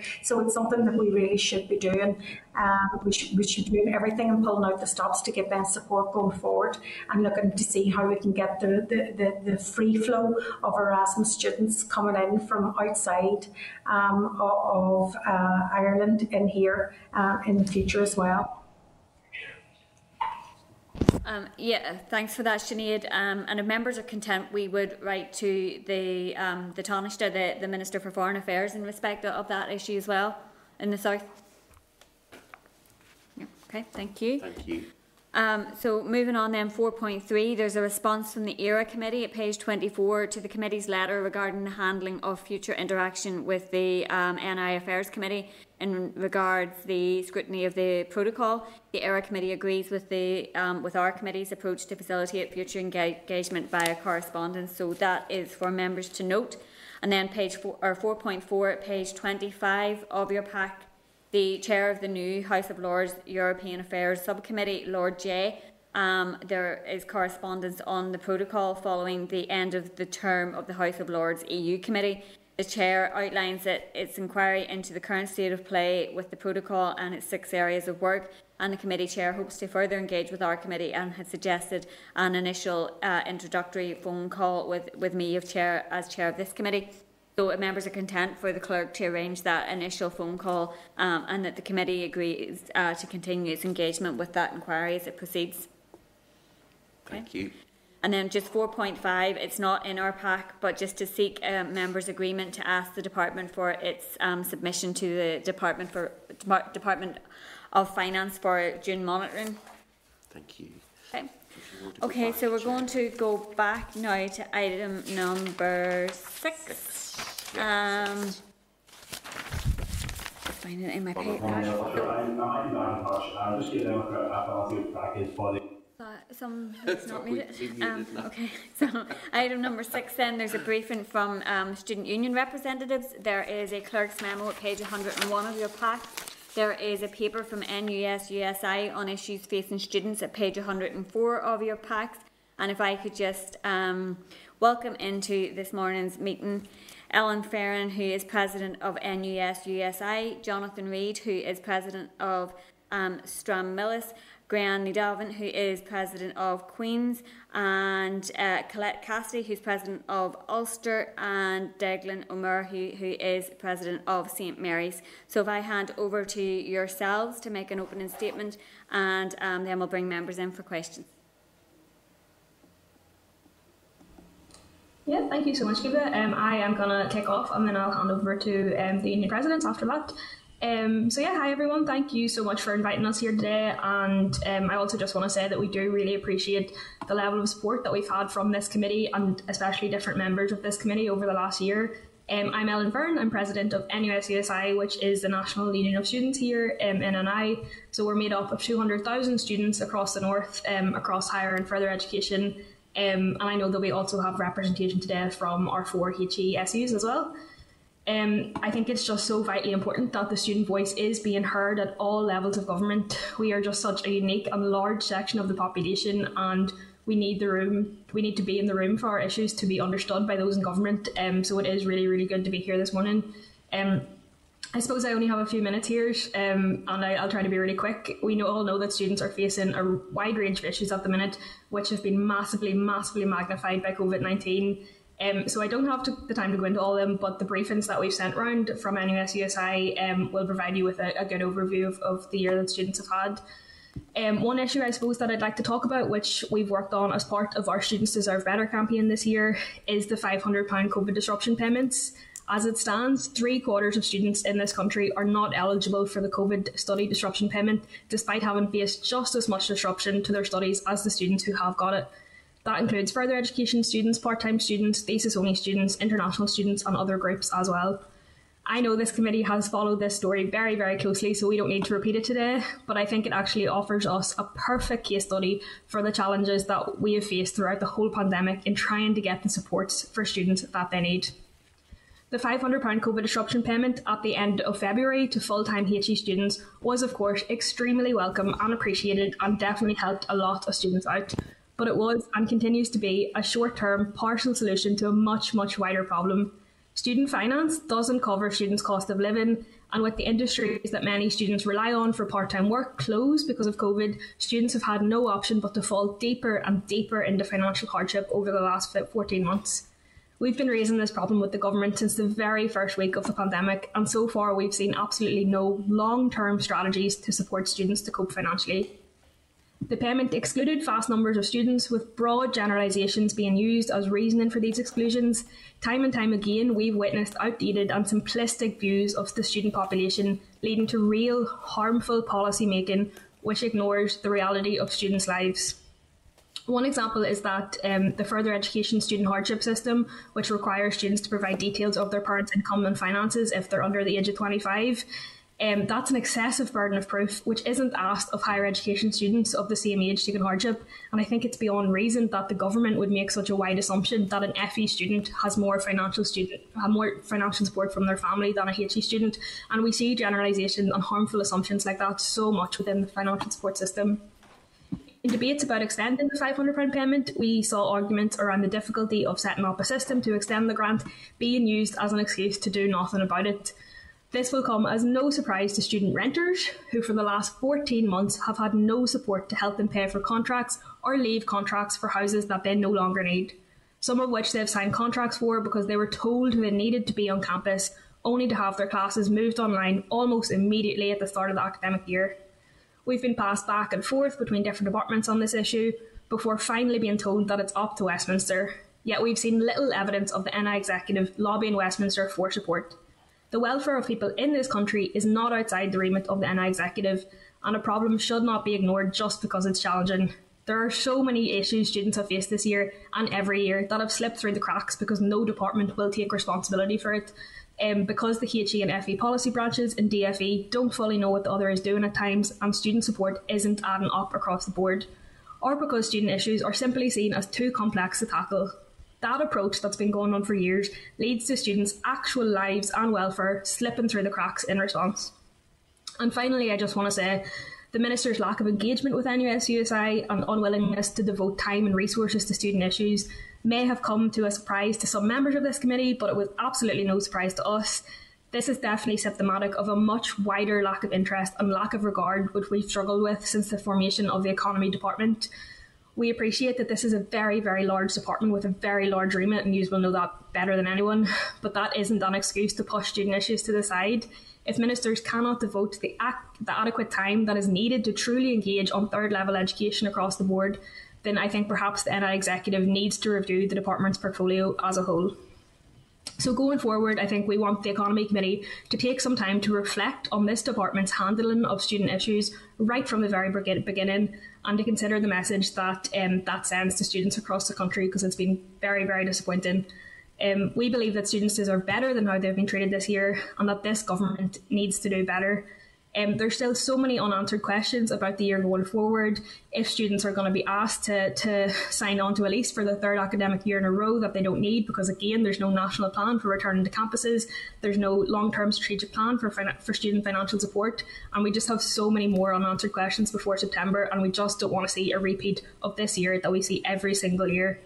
Um, so we need the minister to take responsibility to ensure that we've been through doesn't continue to happen every single year, and we need long term strategic action for our students. Um, yeah, thanks for listening. I will look forward to taking any of your questions at the end, but I'm going to hand over to Grian um, McGavin from the President of Queen's University Students Union. Thanks, Ellen. Uh, hi folks, Gia Dave, it's Misha Grian. So my name is Grian and I'm the Queen's Student Union President this year. Um, I'm very aware of time and I hope you don't mind just because this meeting went over, I do have to leave early for another engagement.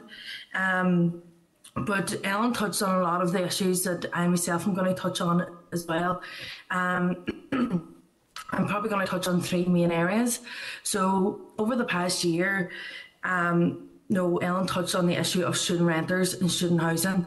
We were told as no student representatives and student activists that um, we were told that this executive didn't really have much of a remit um, to deal with um, to deal with student renters and you know, waiving rent and um, you know, being able to suspend rents and things like that.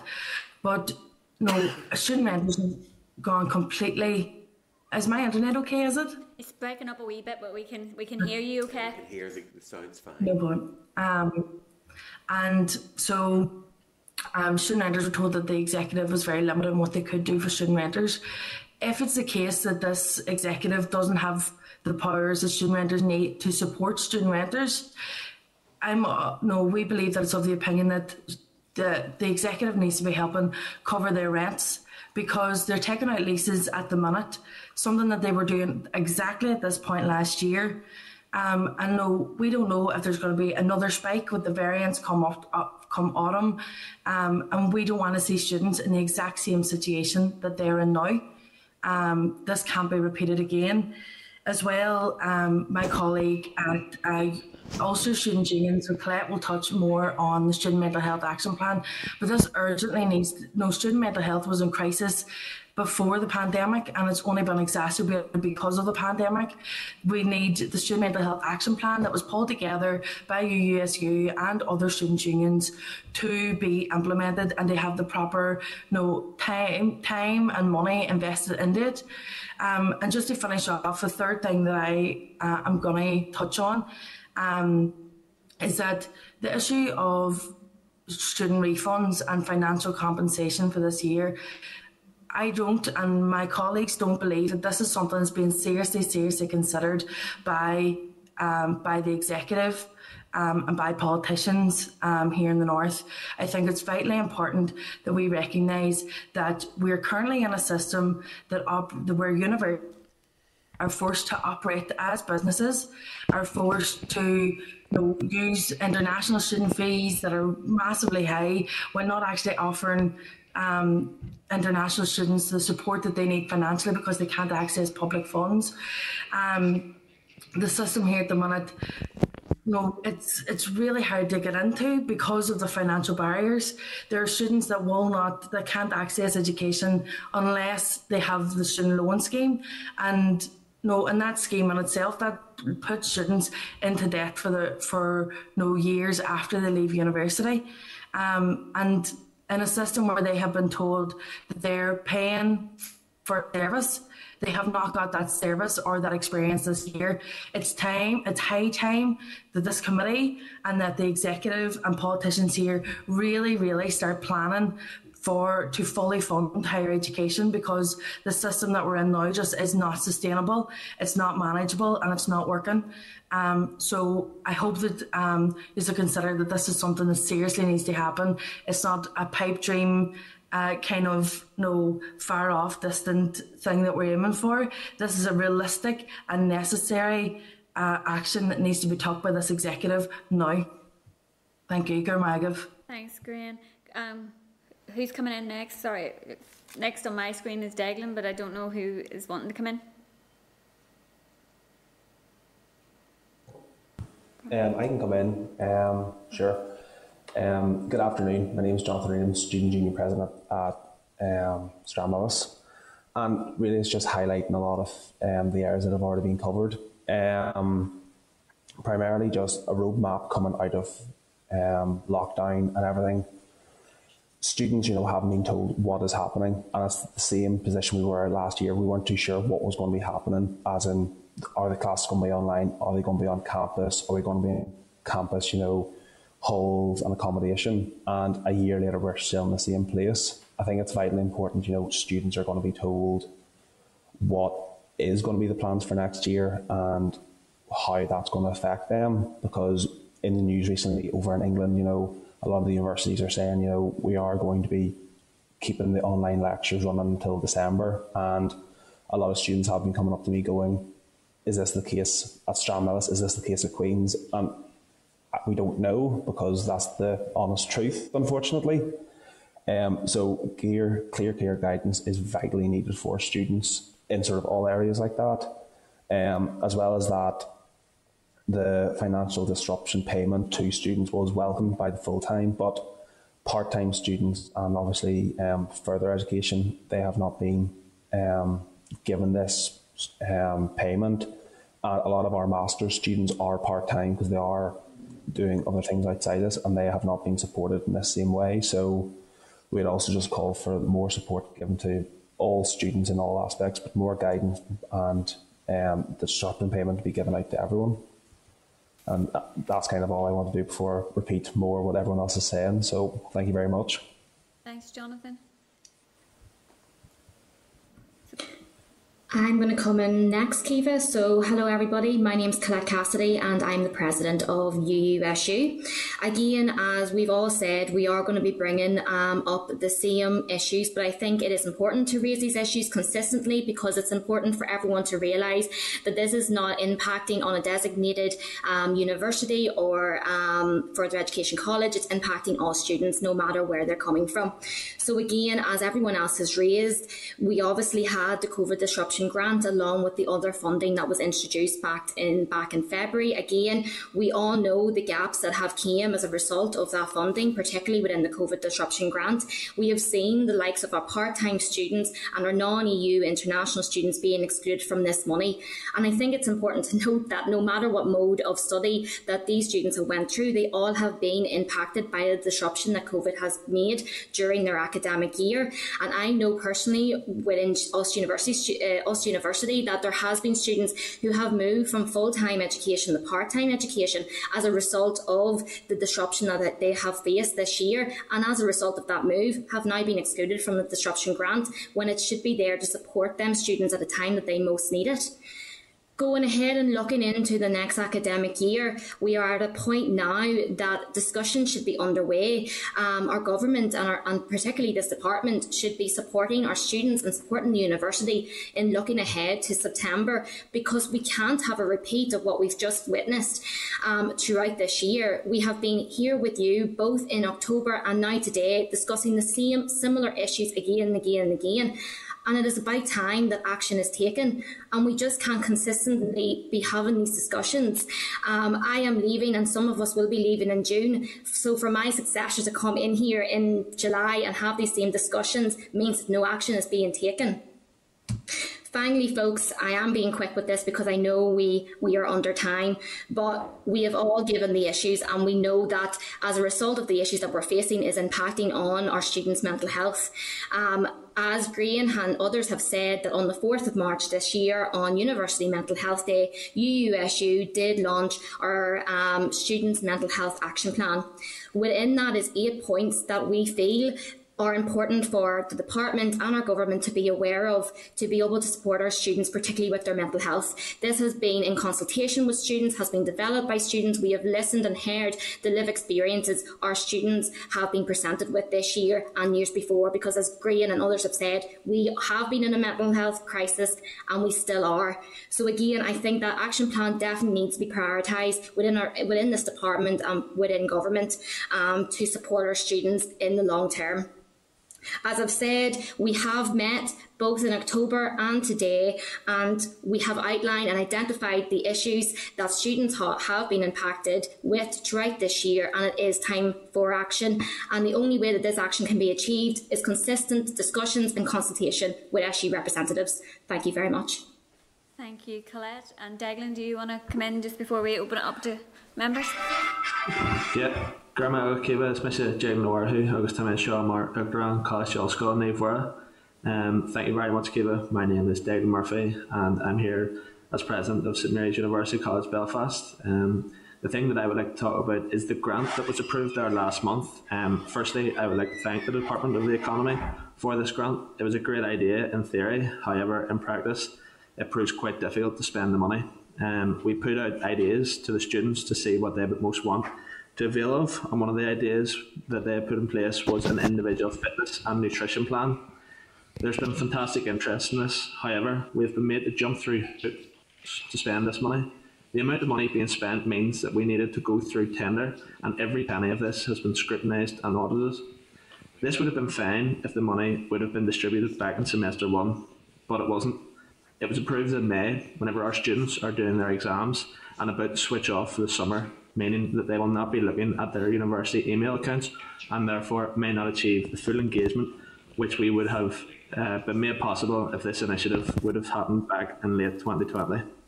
Also, at this time of year, when our student representatives are about to leave, meaning that the people in office, myself, and everybody here will not be able to see out the full commitment to the expenditure of this money and to our students, and therefore I believe that there's been a lack of engagement in terms of this, in my opinion. Grandma. Um, Grandma Declan, um, and just I suppose to come in as you if you've recognised and, and I appreciate that you have recognised um, the committee has been very willing to engage and um, has been very exercised by, by issues relating to students over the, the past year. Um, we have been very concerned about the lack of engagement. Um, we have been very concerned about the um, the, the delay, I suppose, in terms of action being taken to support students, and and, um, and we have done our best to engage with the minister and the department and to encourage um, action to be taken um, as speedily as possible. And, and it is, I suppose, a limitation of a committee. We, we can advocate on your behalf, but the, the ultimate decisions come down to, to the minister in, in respect of it. Um, and we will continue to um, advocate on your behalf.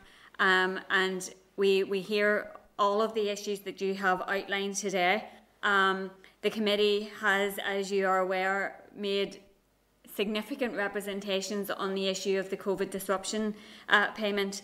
We are still waiting on responses back from the Minister and Department in respect of uh, why it can't be extended, um, some of the legal issues apparently that there are around that. There are other uh, ways that it could be extended, as you've outlined yourself to part-time students, um, to international students and to FE students that there are no legal barriers to and that we believe should be uh, paid out to those students. We will continue to make that case. Um, in respect of some of the, the other issues that you have outlined, we have been engaging with the universities and the departments and the colleges in respect of planning for next academic year we are hopeful that there will, will be better uh, planning and preparation for the next academic year and greater guidance, and certainly that's what we will be calling for.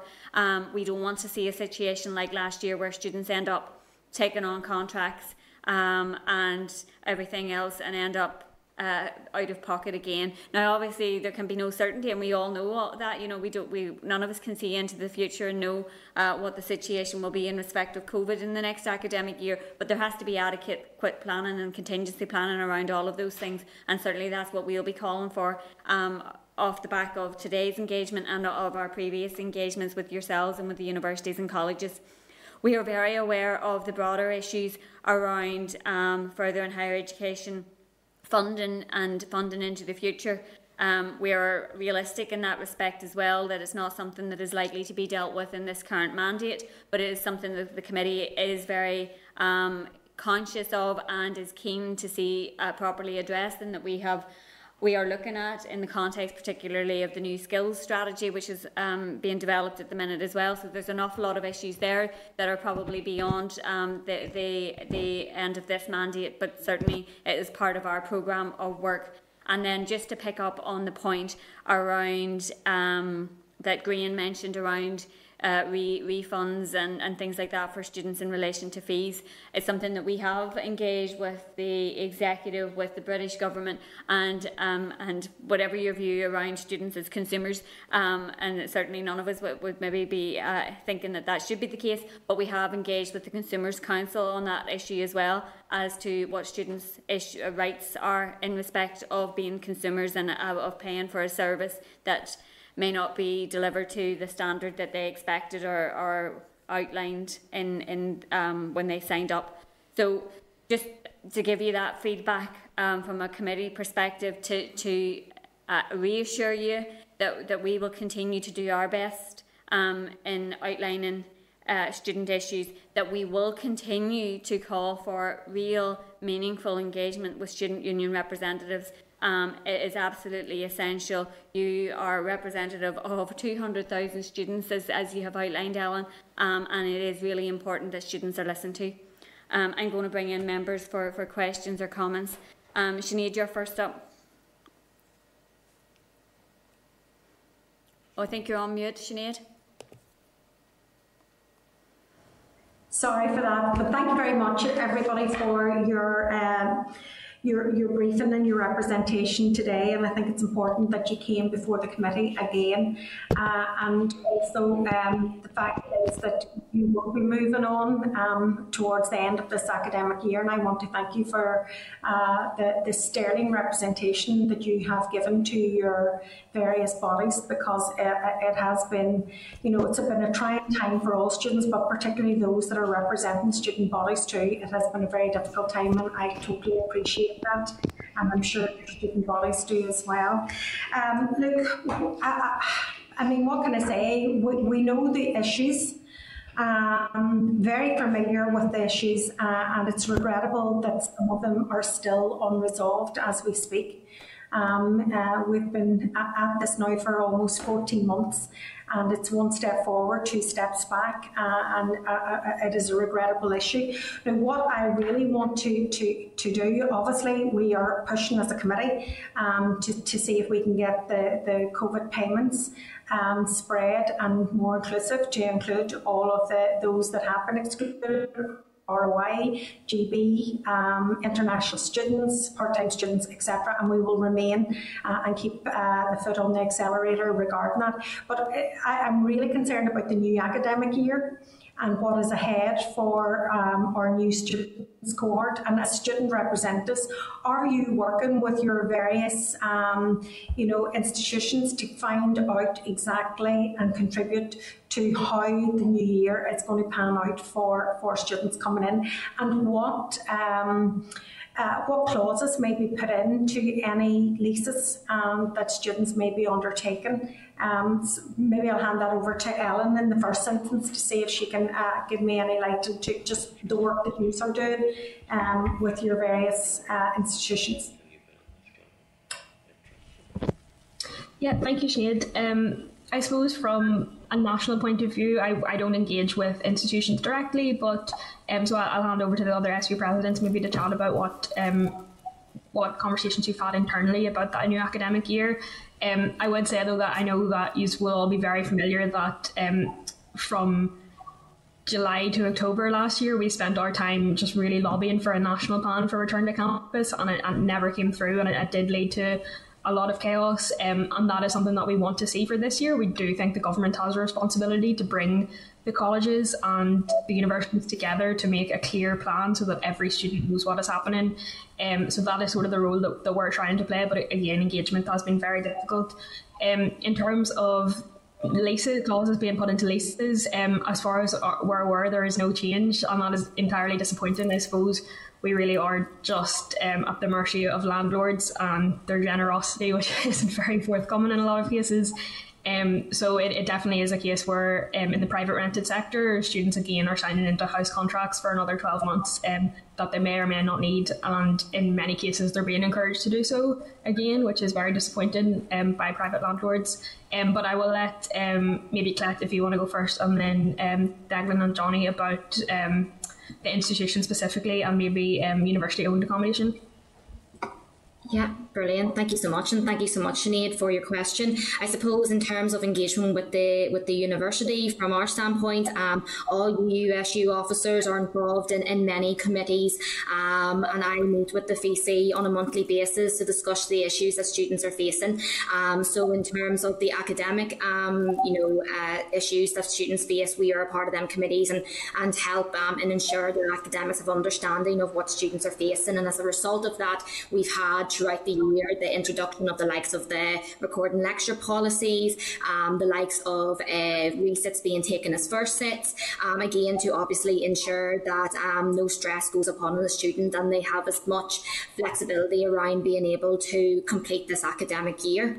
Um, in terms of the leases, um, obviously uh, we have the university owned accommodation and you know as well as that we obviously have the private rented. So again, as Ellen has said, private rented accommodation, nothing has changed. If students are signing accommodation, that's them, you know, tied into it and they can't get out.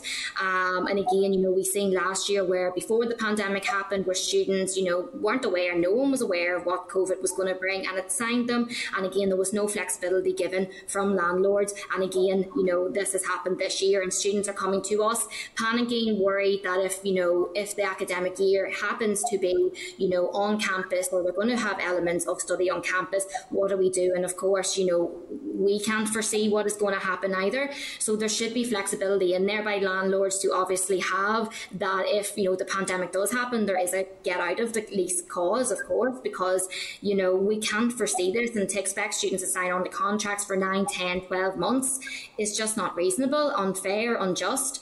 Um, in terms of the university accommodation, we have um, discussions with um, uh, the those who um, to, who have it, who own it within the within the university, and we consistently meet them to ensure that there is flexibilities given for students. Um, and you know, obviously, there has been discussions with the university to ensure that if students are not going to be on campus and, and you know can be seen on the likes of their study that they are going to be studying online, there's ways and means of, of getting out of them contracts. So the university accommodation can be a lot flexible compared to obviously that private rent rented. So hopefully, hopefully that gives you an insight in, into what is going on, Sinead.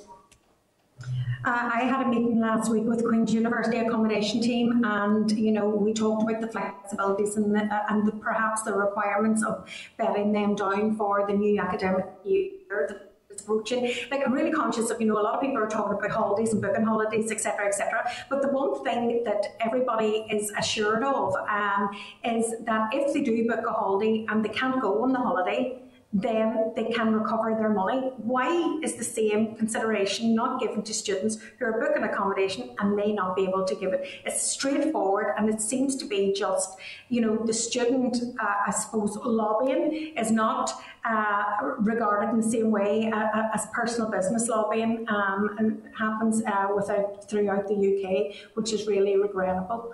Um, you know, and, and I do realise that the, the, the, students or the universities, Queen's and Ulster University, have been flexible and have worked with the students. Um, the private sector, not so much. Uh, and that uh, is difficult. And, and, I feel, you know, at this point in time, um, the, the, the students themselves have, have had a very high price to pay for it all. Thanks, Sinead. Um, can we bring John O'Dowd into the spotlight, please?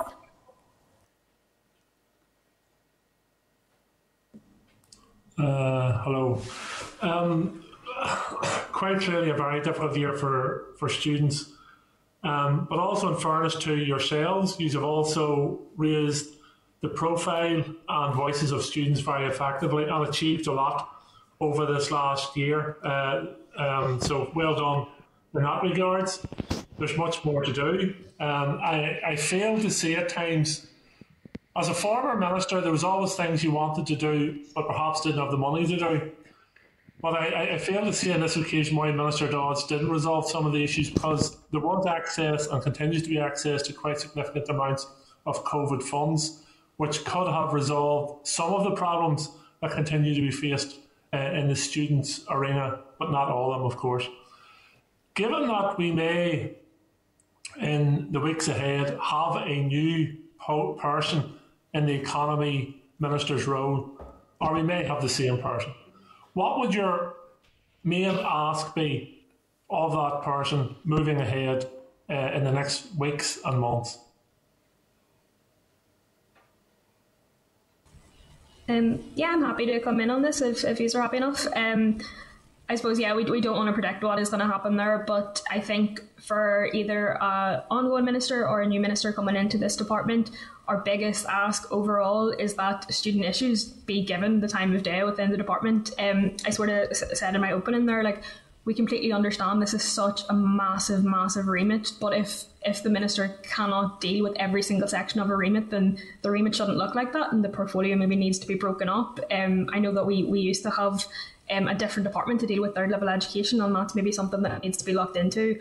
But I suppose in the short term, we just need um, regular engagement with the minister so that our, our officials, so that we can relay these student issues regularly and so that we don't build up to the point of disaster which we've seen at multiple points throughout this year where we've we've resulted in mental health disaster for students financial disaster um, because those issues have been allowed to build to crisis point rather than dealing with them in a long-term strategic way which is what we need um, so I suppose from my point of view the biggest ask would be regular engagement with the minister and with officials so that issues can be dealt with and the need to look at long-term strategic solutions and long-term action um, finally for student issues so that some of these students that issues we've been talking about for decades now can finally start to be resolved.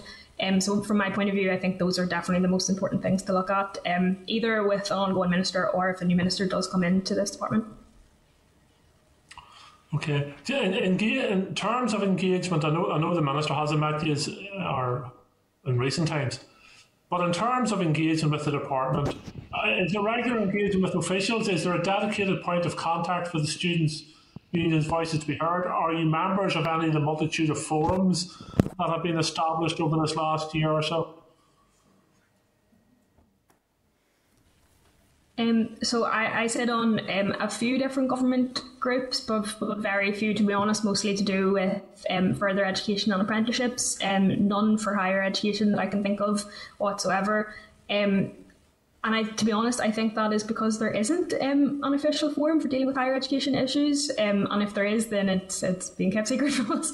But um, I, I think that's a problem in itself because if that doesn't exist, then that's obviously a core point of the issue. Um, that it's not even being given its, its own sort of group to, to deal with.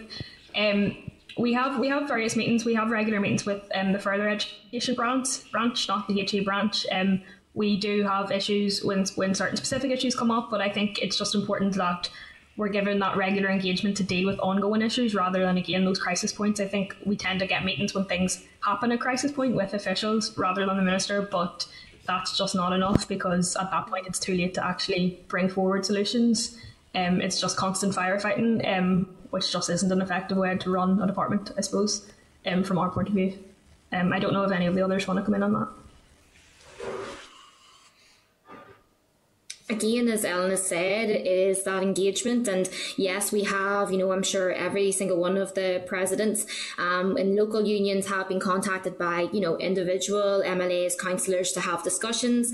Um, but again, you know, it obviously has to be brought further um, and, and to actually be in the room instead of, you know, trying to get someone to bring us into the room isn't fair and isn't right and isn't the right way to be doing it. Um, you know, I know we've formed, you know, an all party group, but that has been us having to form it um, and, and making them connections and, and pushing it out. And, and realistically, it should be the other way around. So efforts have been made from our, you know, our point of making sure that we get the voices of students heard um, by those who obviously can create change. But you know, there needs to be a bit of um, give and go with these sort of things. Okay, thank you. Thanks, John. Um, can we bring Gary into the spotlight, please?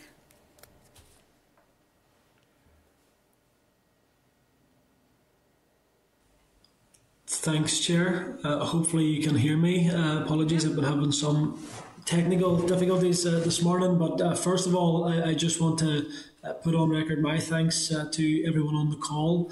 Um, first of all, for the respectful way that you have engaged over this past year, but also in the way that you've highlighted the genuine concerns that are, that are facing the students that you represent.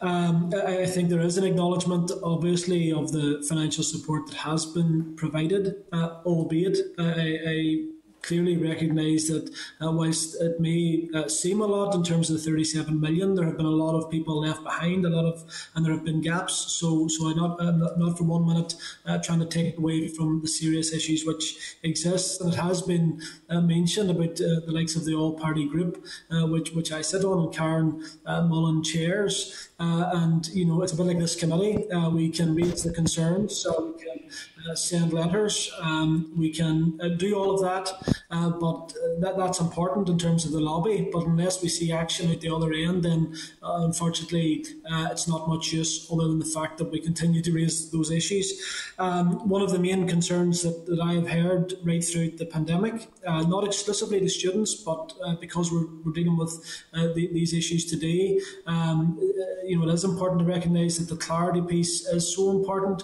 Um, and and going into the next semester. I think that uh, as a committee, it's, it's, it's our intention to try and drag as much clarity out as possible um, because it shouldn't be a hierarchy in terms of who deserves clarity the most. I think that students are. Uh, are, up there in terms of the need for that as well.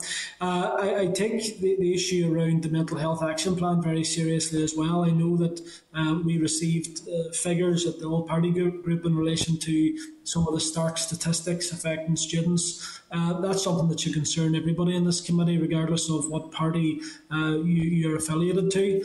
Um, you know, and, and uh, I think as a committee we can maybe put a bit more pressure in terms of the ministerial working group there around mental health to, to, to, try and bring uh, those issues to the forefront. Uh, going ahead, um, look, I will continue to make the case uh, with the minister. Uh, I don't want to, as I say, speculate in terms of what happens in the next couple of weeks, but what we need to do is we need to see a, a, ramping up of the engagement. I, I don't uh, see why um, there, there shouldn't be strong engagement with students. Um, I, I think that an action point would be we need to maybe see a forum uh, where the, the, you know we would have departmental representation um, whether that be at ministerial level or very senior level, um, I suppose that, that can be decided. But I think that the minister needs to, to engage, um, but also that we need to see the students um, in, in around the table as well. So it's not so much a question; it's just an acknowledgement that I, I genuinely do hear the concerns. Um, you know, I'll, I'll, continue to, to raise those concerns as well. Um, and as I say, I just I welcome the engagement, and I hope that as a committee we can form some sort of consensus position around. The, I think we have a consensus around dealing with the issues, but in terms of how we improve the communication and that that needs to be addressed as a matter of urgency. Uh, again, thank you. Sorry for maybe just speaking a bit long, but I, I do thank you and wish you well as you go on um, to your, your next stage or you move on from the post that you're currently in. Thank you. Um, thanks very much, Gary. And I know, Ellen, that you have previously highlighted that in Wales and Scotland there are regular meetings with senior departmental officials, and student representatives. Um, that's something we've highlighted previously, but I think certainly there would be no harm in doing so again and encouraging the department to set up a, a similar engagement with student representatives here. Um, I don't have any more questions for you either. I would really like to put on record my thanks for your very constructive um, and youthful engagement, and as Gary says, respectful engagement despite the really difficult year that you have all had. Um, I would wish all of you very well in whatever you are doing um, after the end of this um, academic year, and would would welcome the opportunity if you are having any sort of transition with the new people coming in to um, engage with me as committee chair, um, and I'm sure you would be doing with other representatives anyway, but um, would we really welcome the opportunity to do that. And just again to assure you that, that we will continue um, to highlight student issues and to be calling for as much clarity and engagement as is absolutely possible. Chair, if, if I could come in, it would be really helpful for me if you all forwarded on contact details for those who follow behind you. And Ellen, if it's possible, could you put me in contact with your Scottish and Welsh counterparts? Might be useful to get a talk to them as to how the mechanisms they're involved in work, just so that we can pin down detail and maybe develop our own model. Yes, no problem at all. Yeah, I think that would be really useful. Um, and just to say as well, I actually am in this role for another year, um, so you're stuck with me for another year. But I'll also be working with the new officers that come in from each union and each president, so I'm happy to coordinate any of that that you need as well. Chair, if um, I, but that, that's Thank if you. I could just come in again, well, that, that would be incredibly useful, Ellen, if you actually set that up for us. Um, if you if you want to sort of think about the, the sort of time scale for doing that, um, in terms of bringing together a meeting of the new officials um, so that we can maybe have an informal with the committee as soon as they're in office. Yep. Thank you. Um, and Peter, just to, maybe to propose that we do ask for um, departmental officials to come and talk to us about student issues um, as a, an action out of this meeting. Sure, we'll do that, Chair. Okay. Well, look, thank you very much.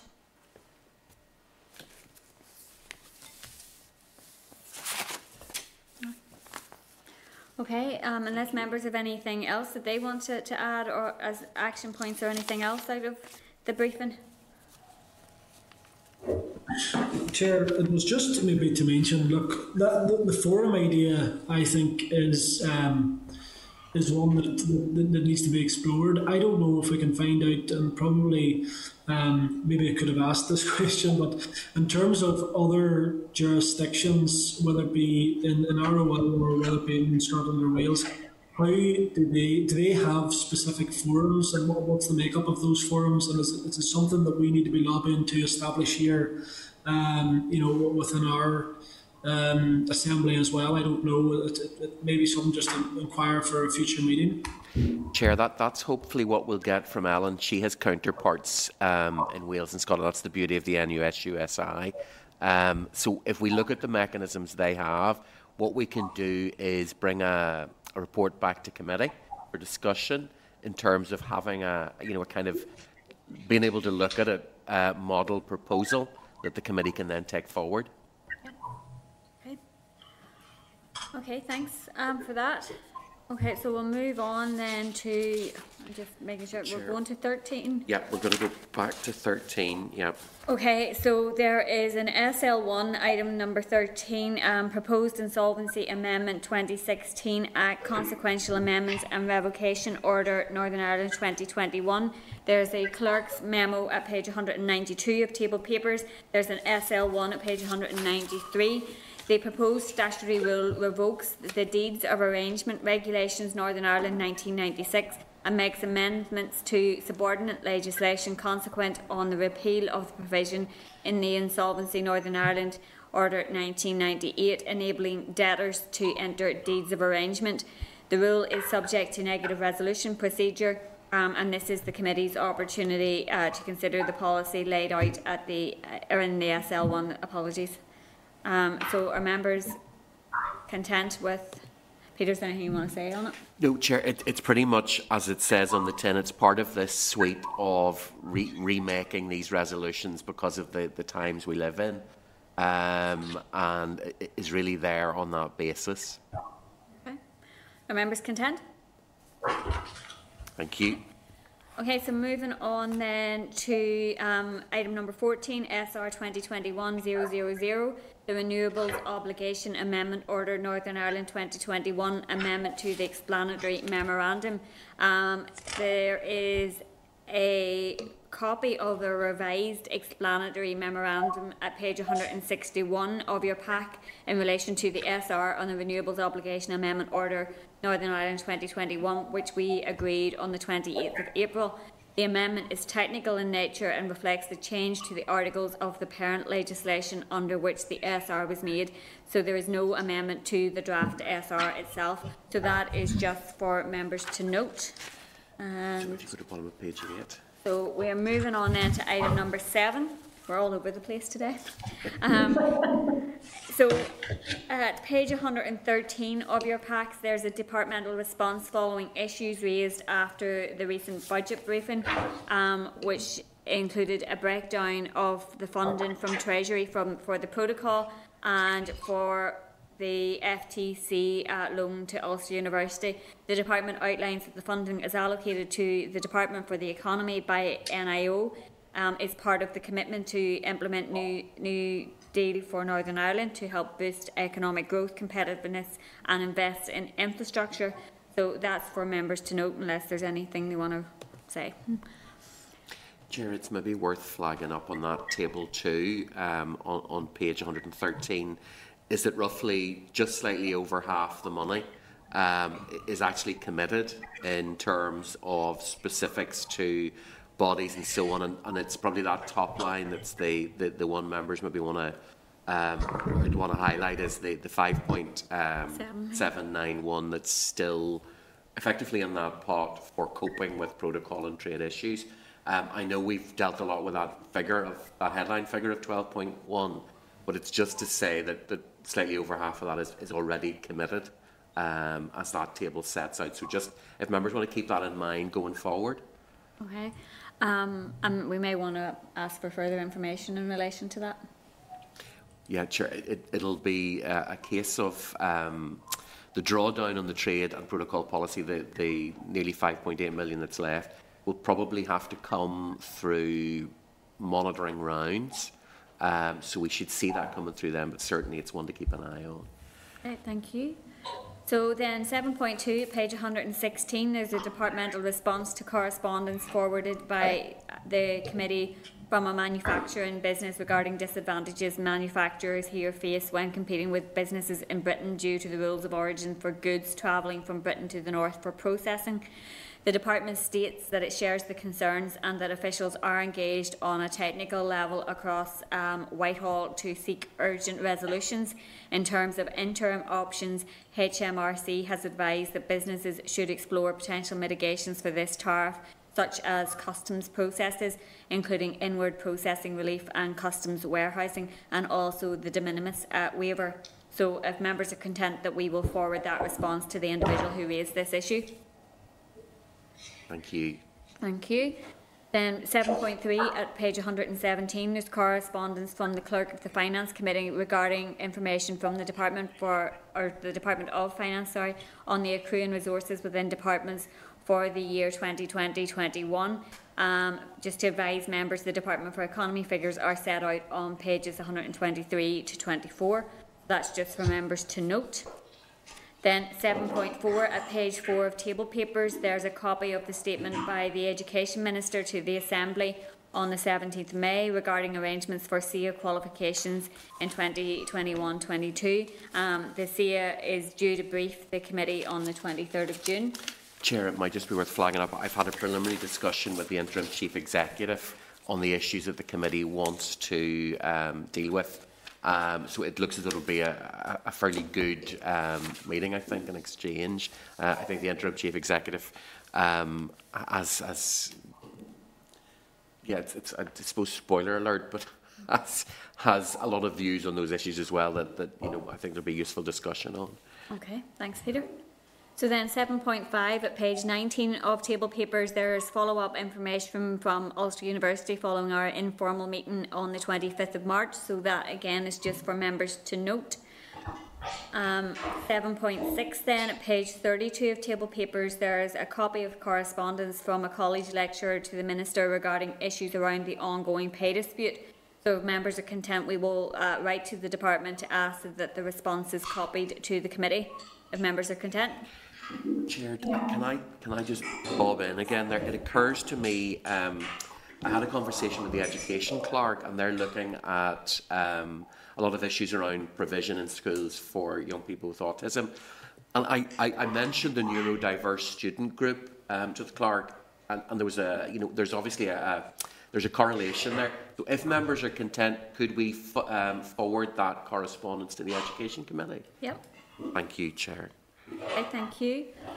So 7.7 then at page 35 of table papers there's corresponding correspondence from Belcoo Frack Free regarding the department's handling of previous requests from the group. So members of contempt will forward that correspondence to the department for response on the issues being raised. Thank you. And then we're moving on to item number eight, which is the Rating Coronavirus and Directors Disqualification Dissolve Companies Bill um, there is a copy of the Rate Rating Coronavirus uh, and Directors Disqualification Dissolve Companies Bill, um, which has been laid in Westminster at page 130 of your pack and an explanatory memorandum at page 140. The bill was laid in Westminster on the 12th of May. At our meeting on the 5th of May, the committee received notice of an associated LCM to be brought by the Minister in respect of amendments to the company's directors qualifi- or disqualification Northern Ireland Order 2002 applying here in the North. Um, the explanatory memorandum on the bill states that in relation to here that it is not currently possible for the conduct of former directors of dissolved companies to be investigated without first restoring the company to the register of companies, which is time consuming and costly and involves court proceedings. This measure will allow the department to investigate the conduct of former directors of dissolved companies without there being a requirement to first restore the company to the register. Um, the committee has already written to stakeholders to seek their views on the LCM and draft a report. Sorry, and a draft report will be brought to committee for approval. An early response from ICTU has raised no objections and accepts the rationale of the legislation. And I think, Peter, you circulated that to members last week. Yes, Chair. Um, now that the, the legislation has been laid, we can look at it in more depth. Helpfully, that the bill has a, a, a schedule that's specifically about how the impact will be felt here. Okay, thank you. So moving on then to item number nine, correspondence. Um, at page 161 of your pack, there's correspondence from the clerk to the ERA committee seeking written submissions on the PMB on climate change by the 18th of June.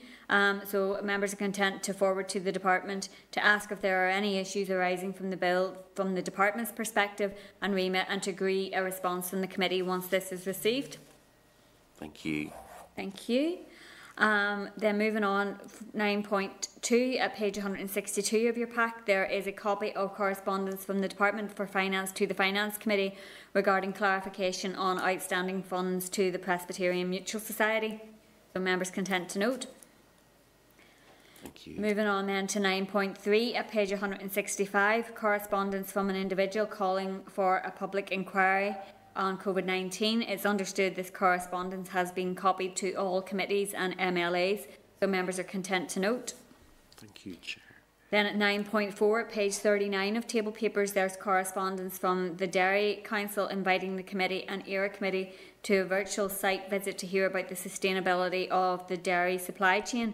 Um, so just wanted to ask members for their views around this um, and whether they would be content to schedule this as an informal visit in our usual Thursday morning slot for informal meetings.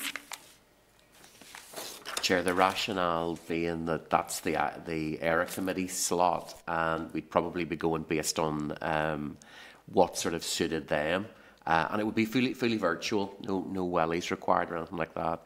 Um, so it's I suppose it's really a case of maybe bringing back some dates to members now. Um, around what the ERA committee is going to be able to do because they're fairly bill heavy at the minute. Yeah. So if members are content, um, we'll put a pin in that until we can get some dates that we're able to offer. Yep. Okay. Okay, members, that's us um, for today. Uh, item number 10 is any other business, and we've had none been... uh, notified, so unless members have anything. Nope, thank you. Thank you. So item number 11 then, date, time and place of our next meeting is next Wednesday morning um, in room 30. Thank you very much, Thank Chair. You. Thank you, members.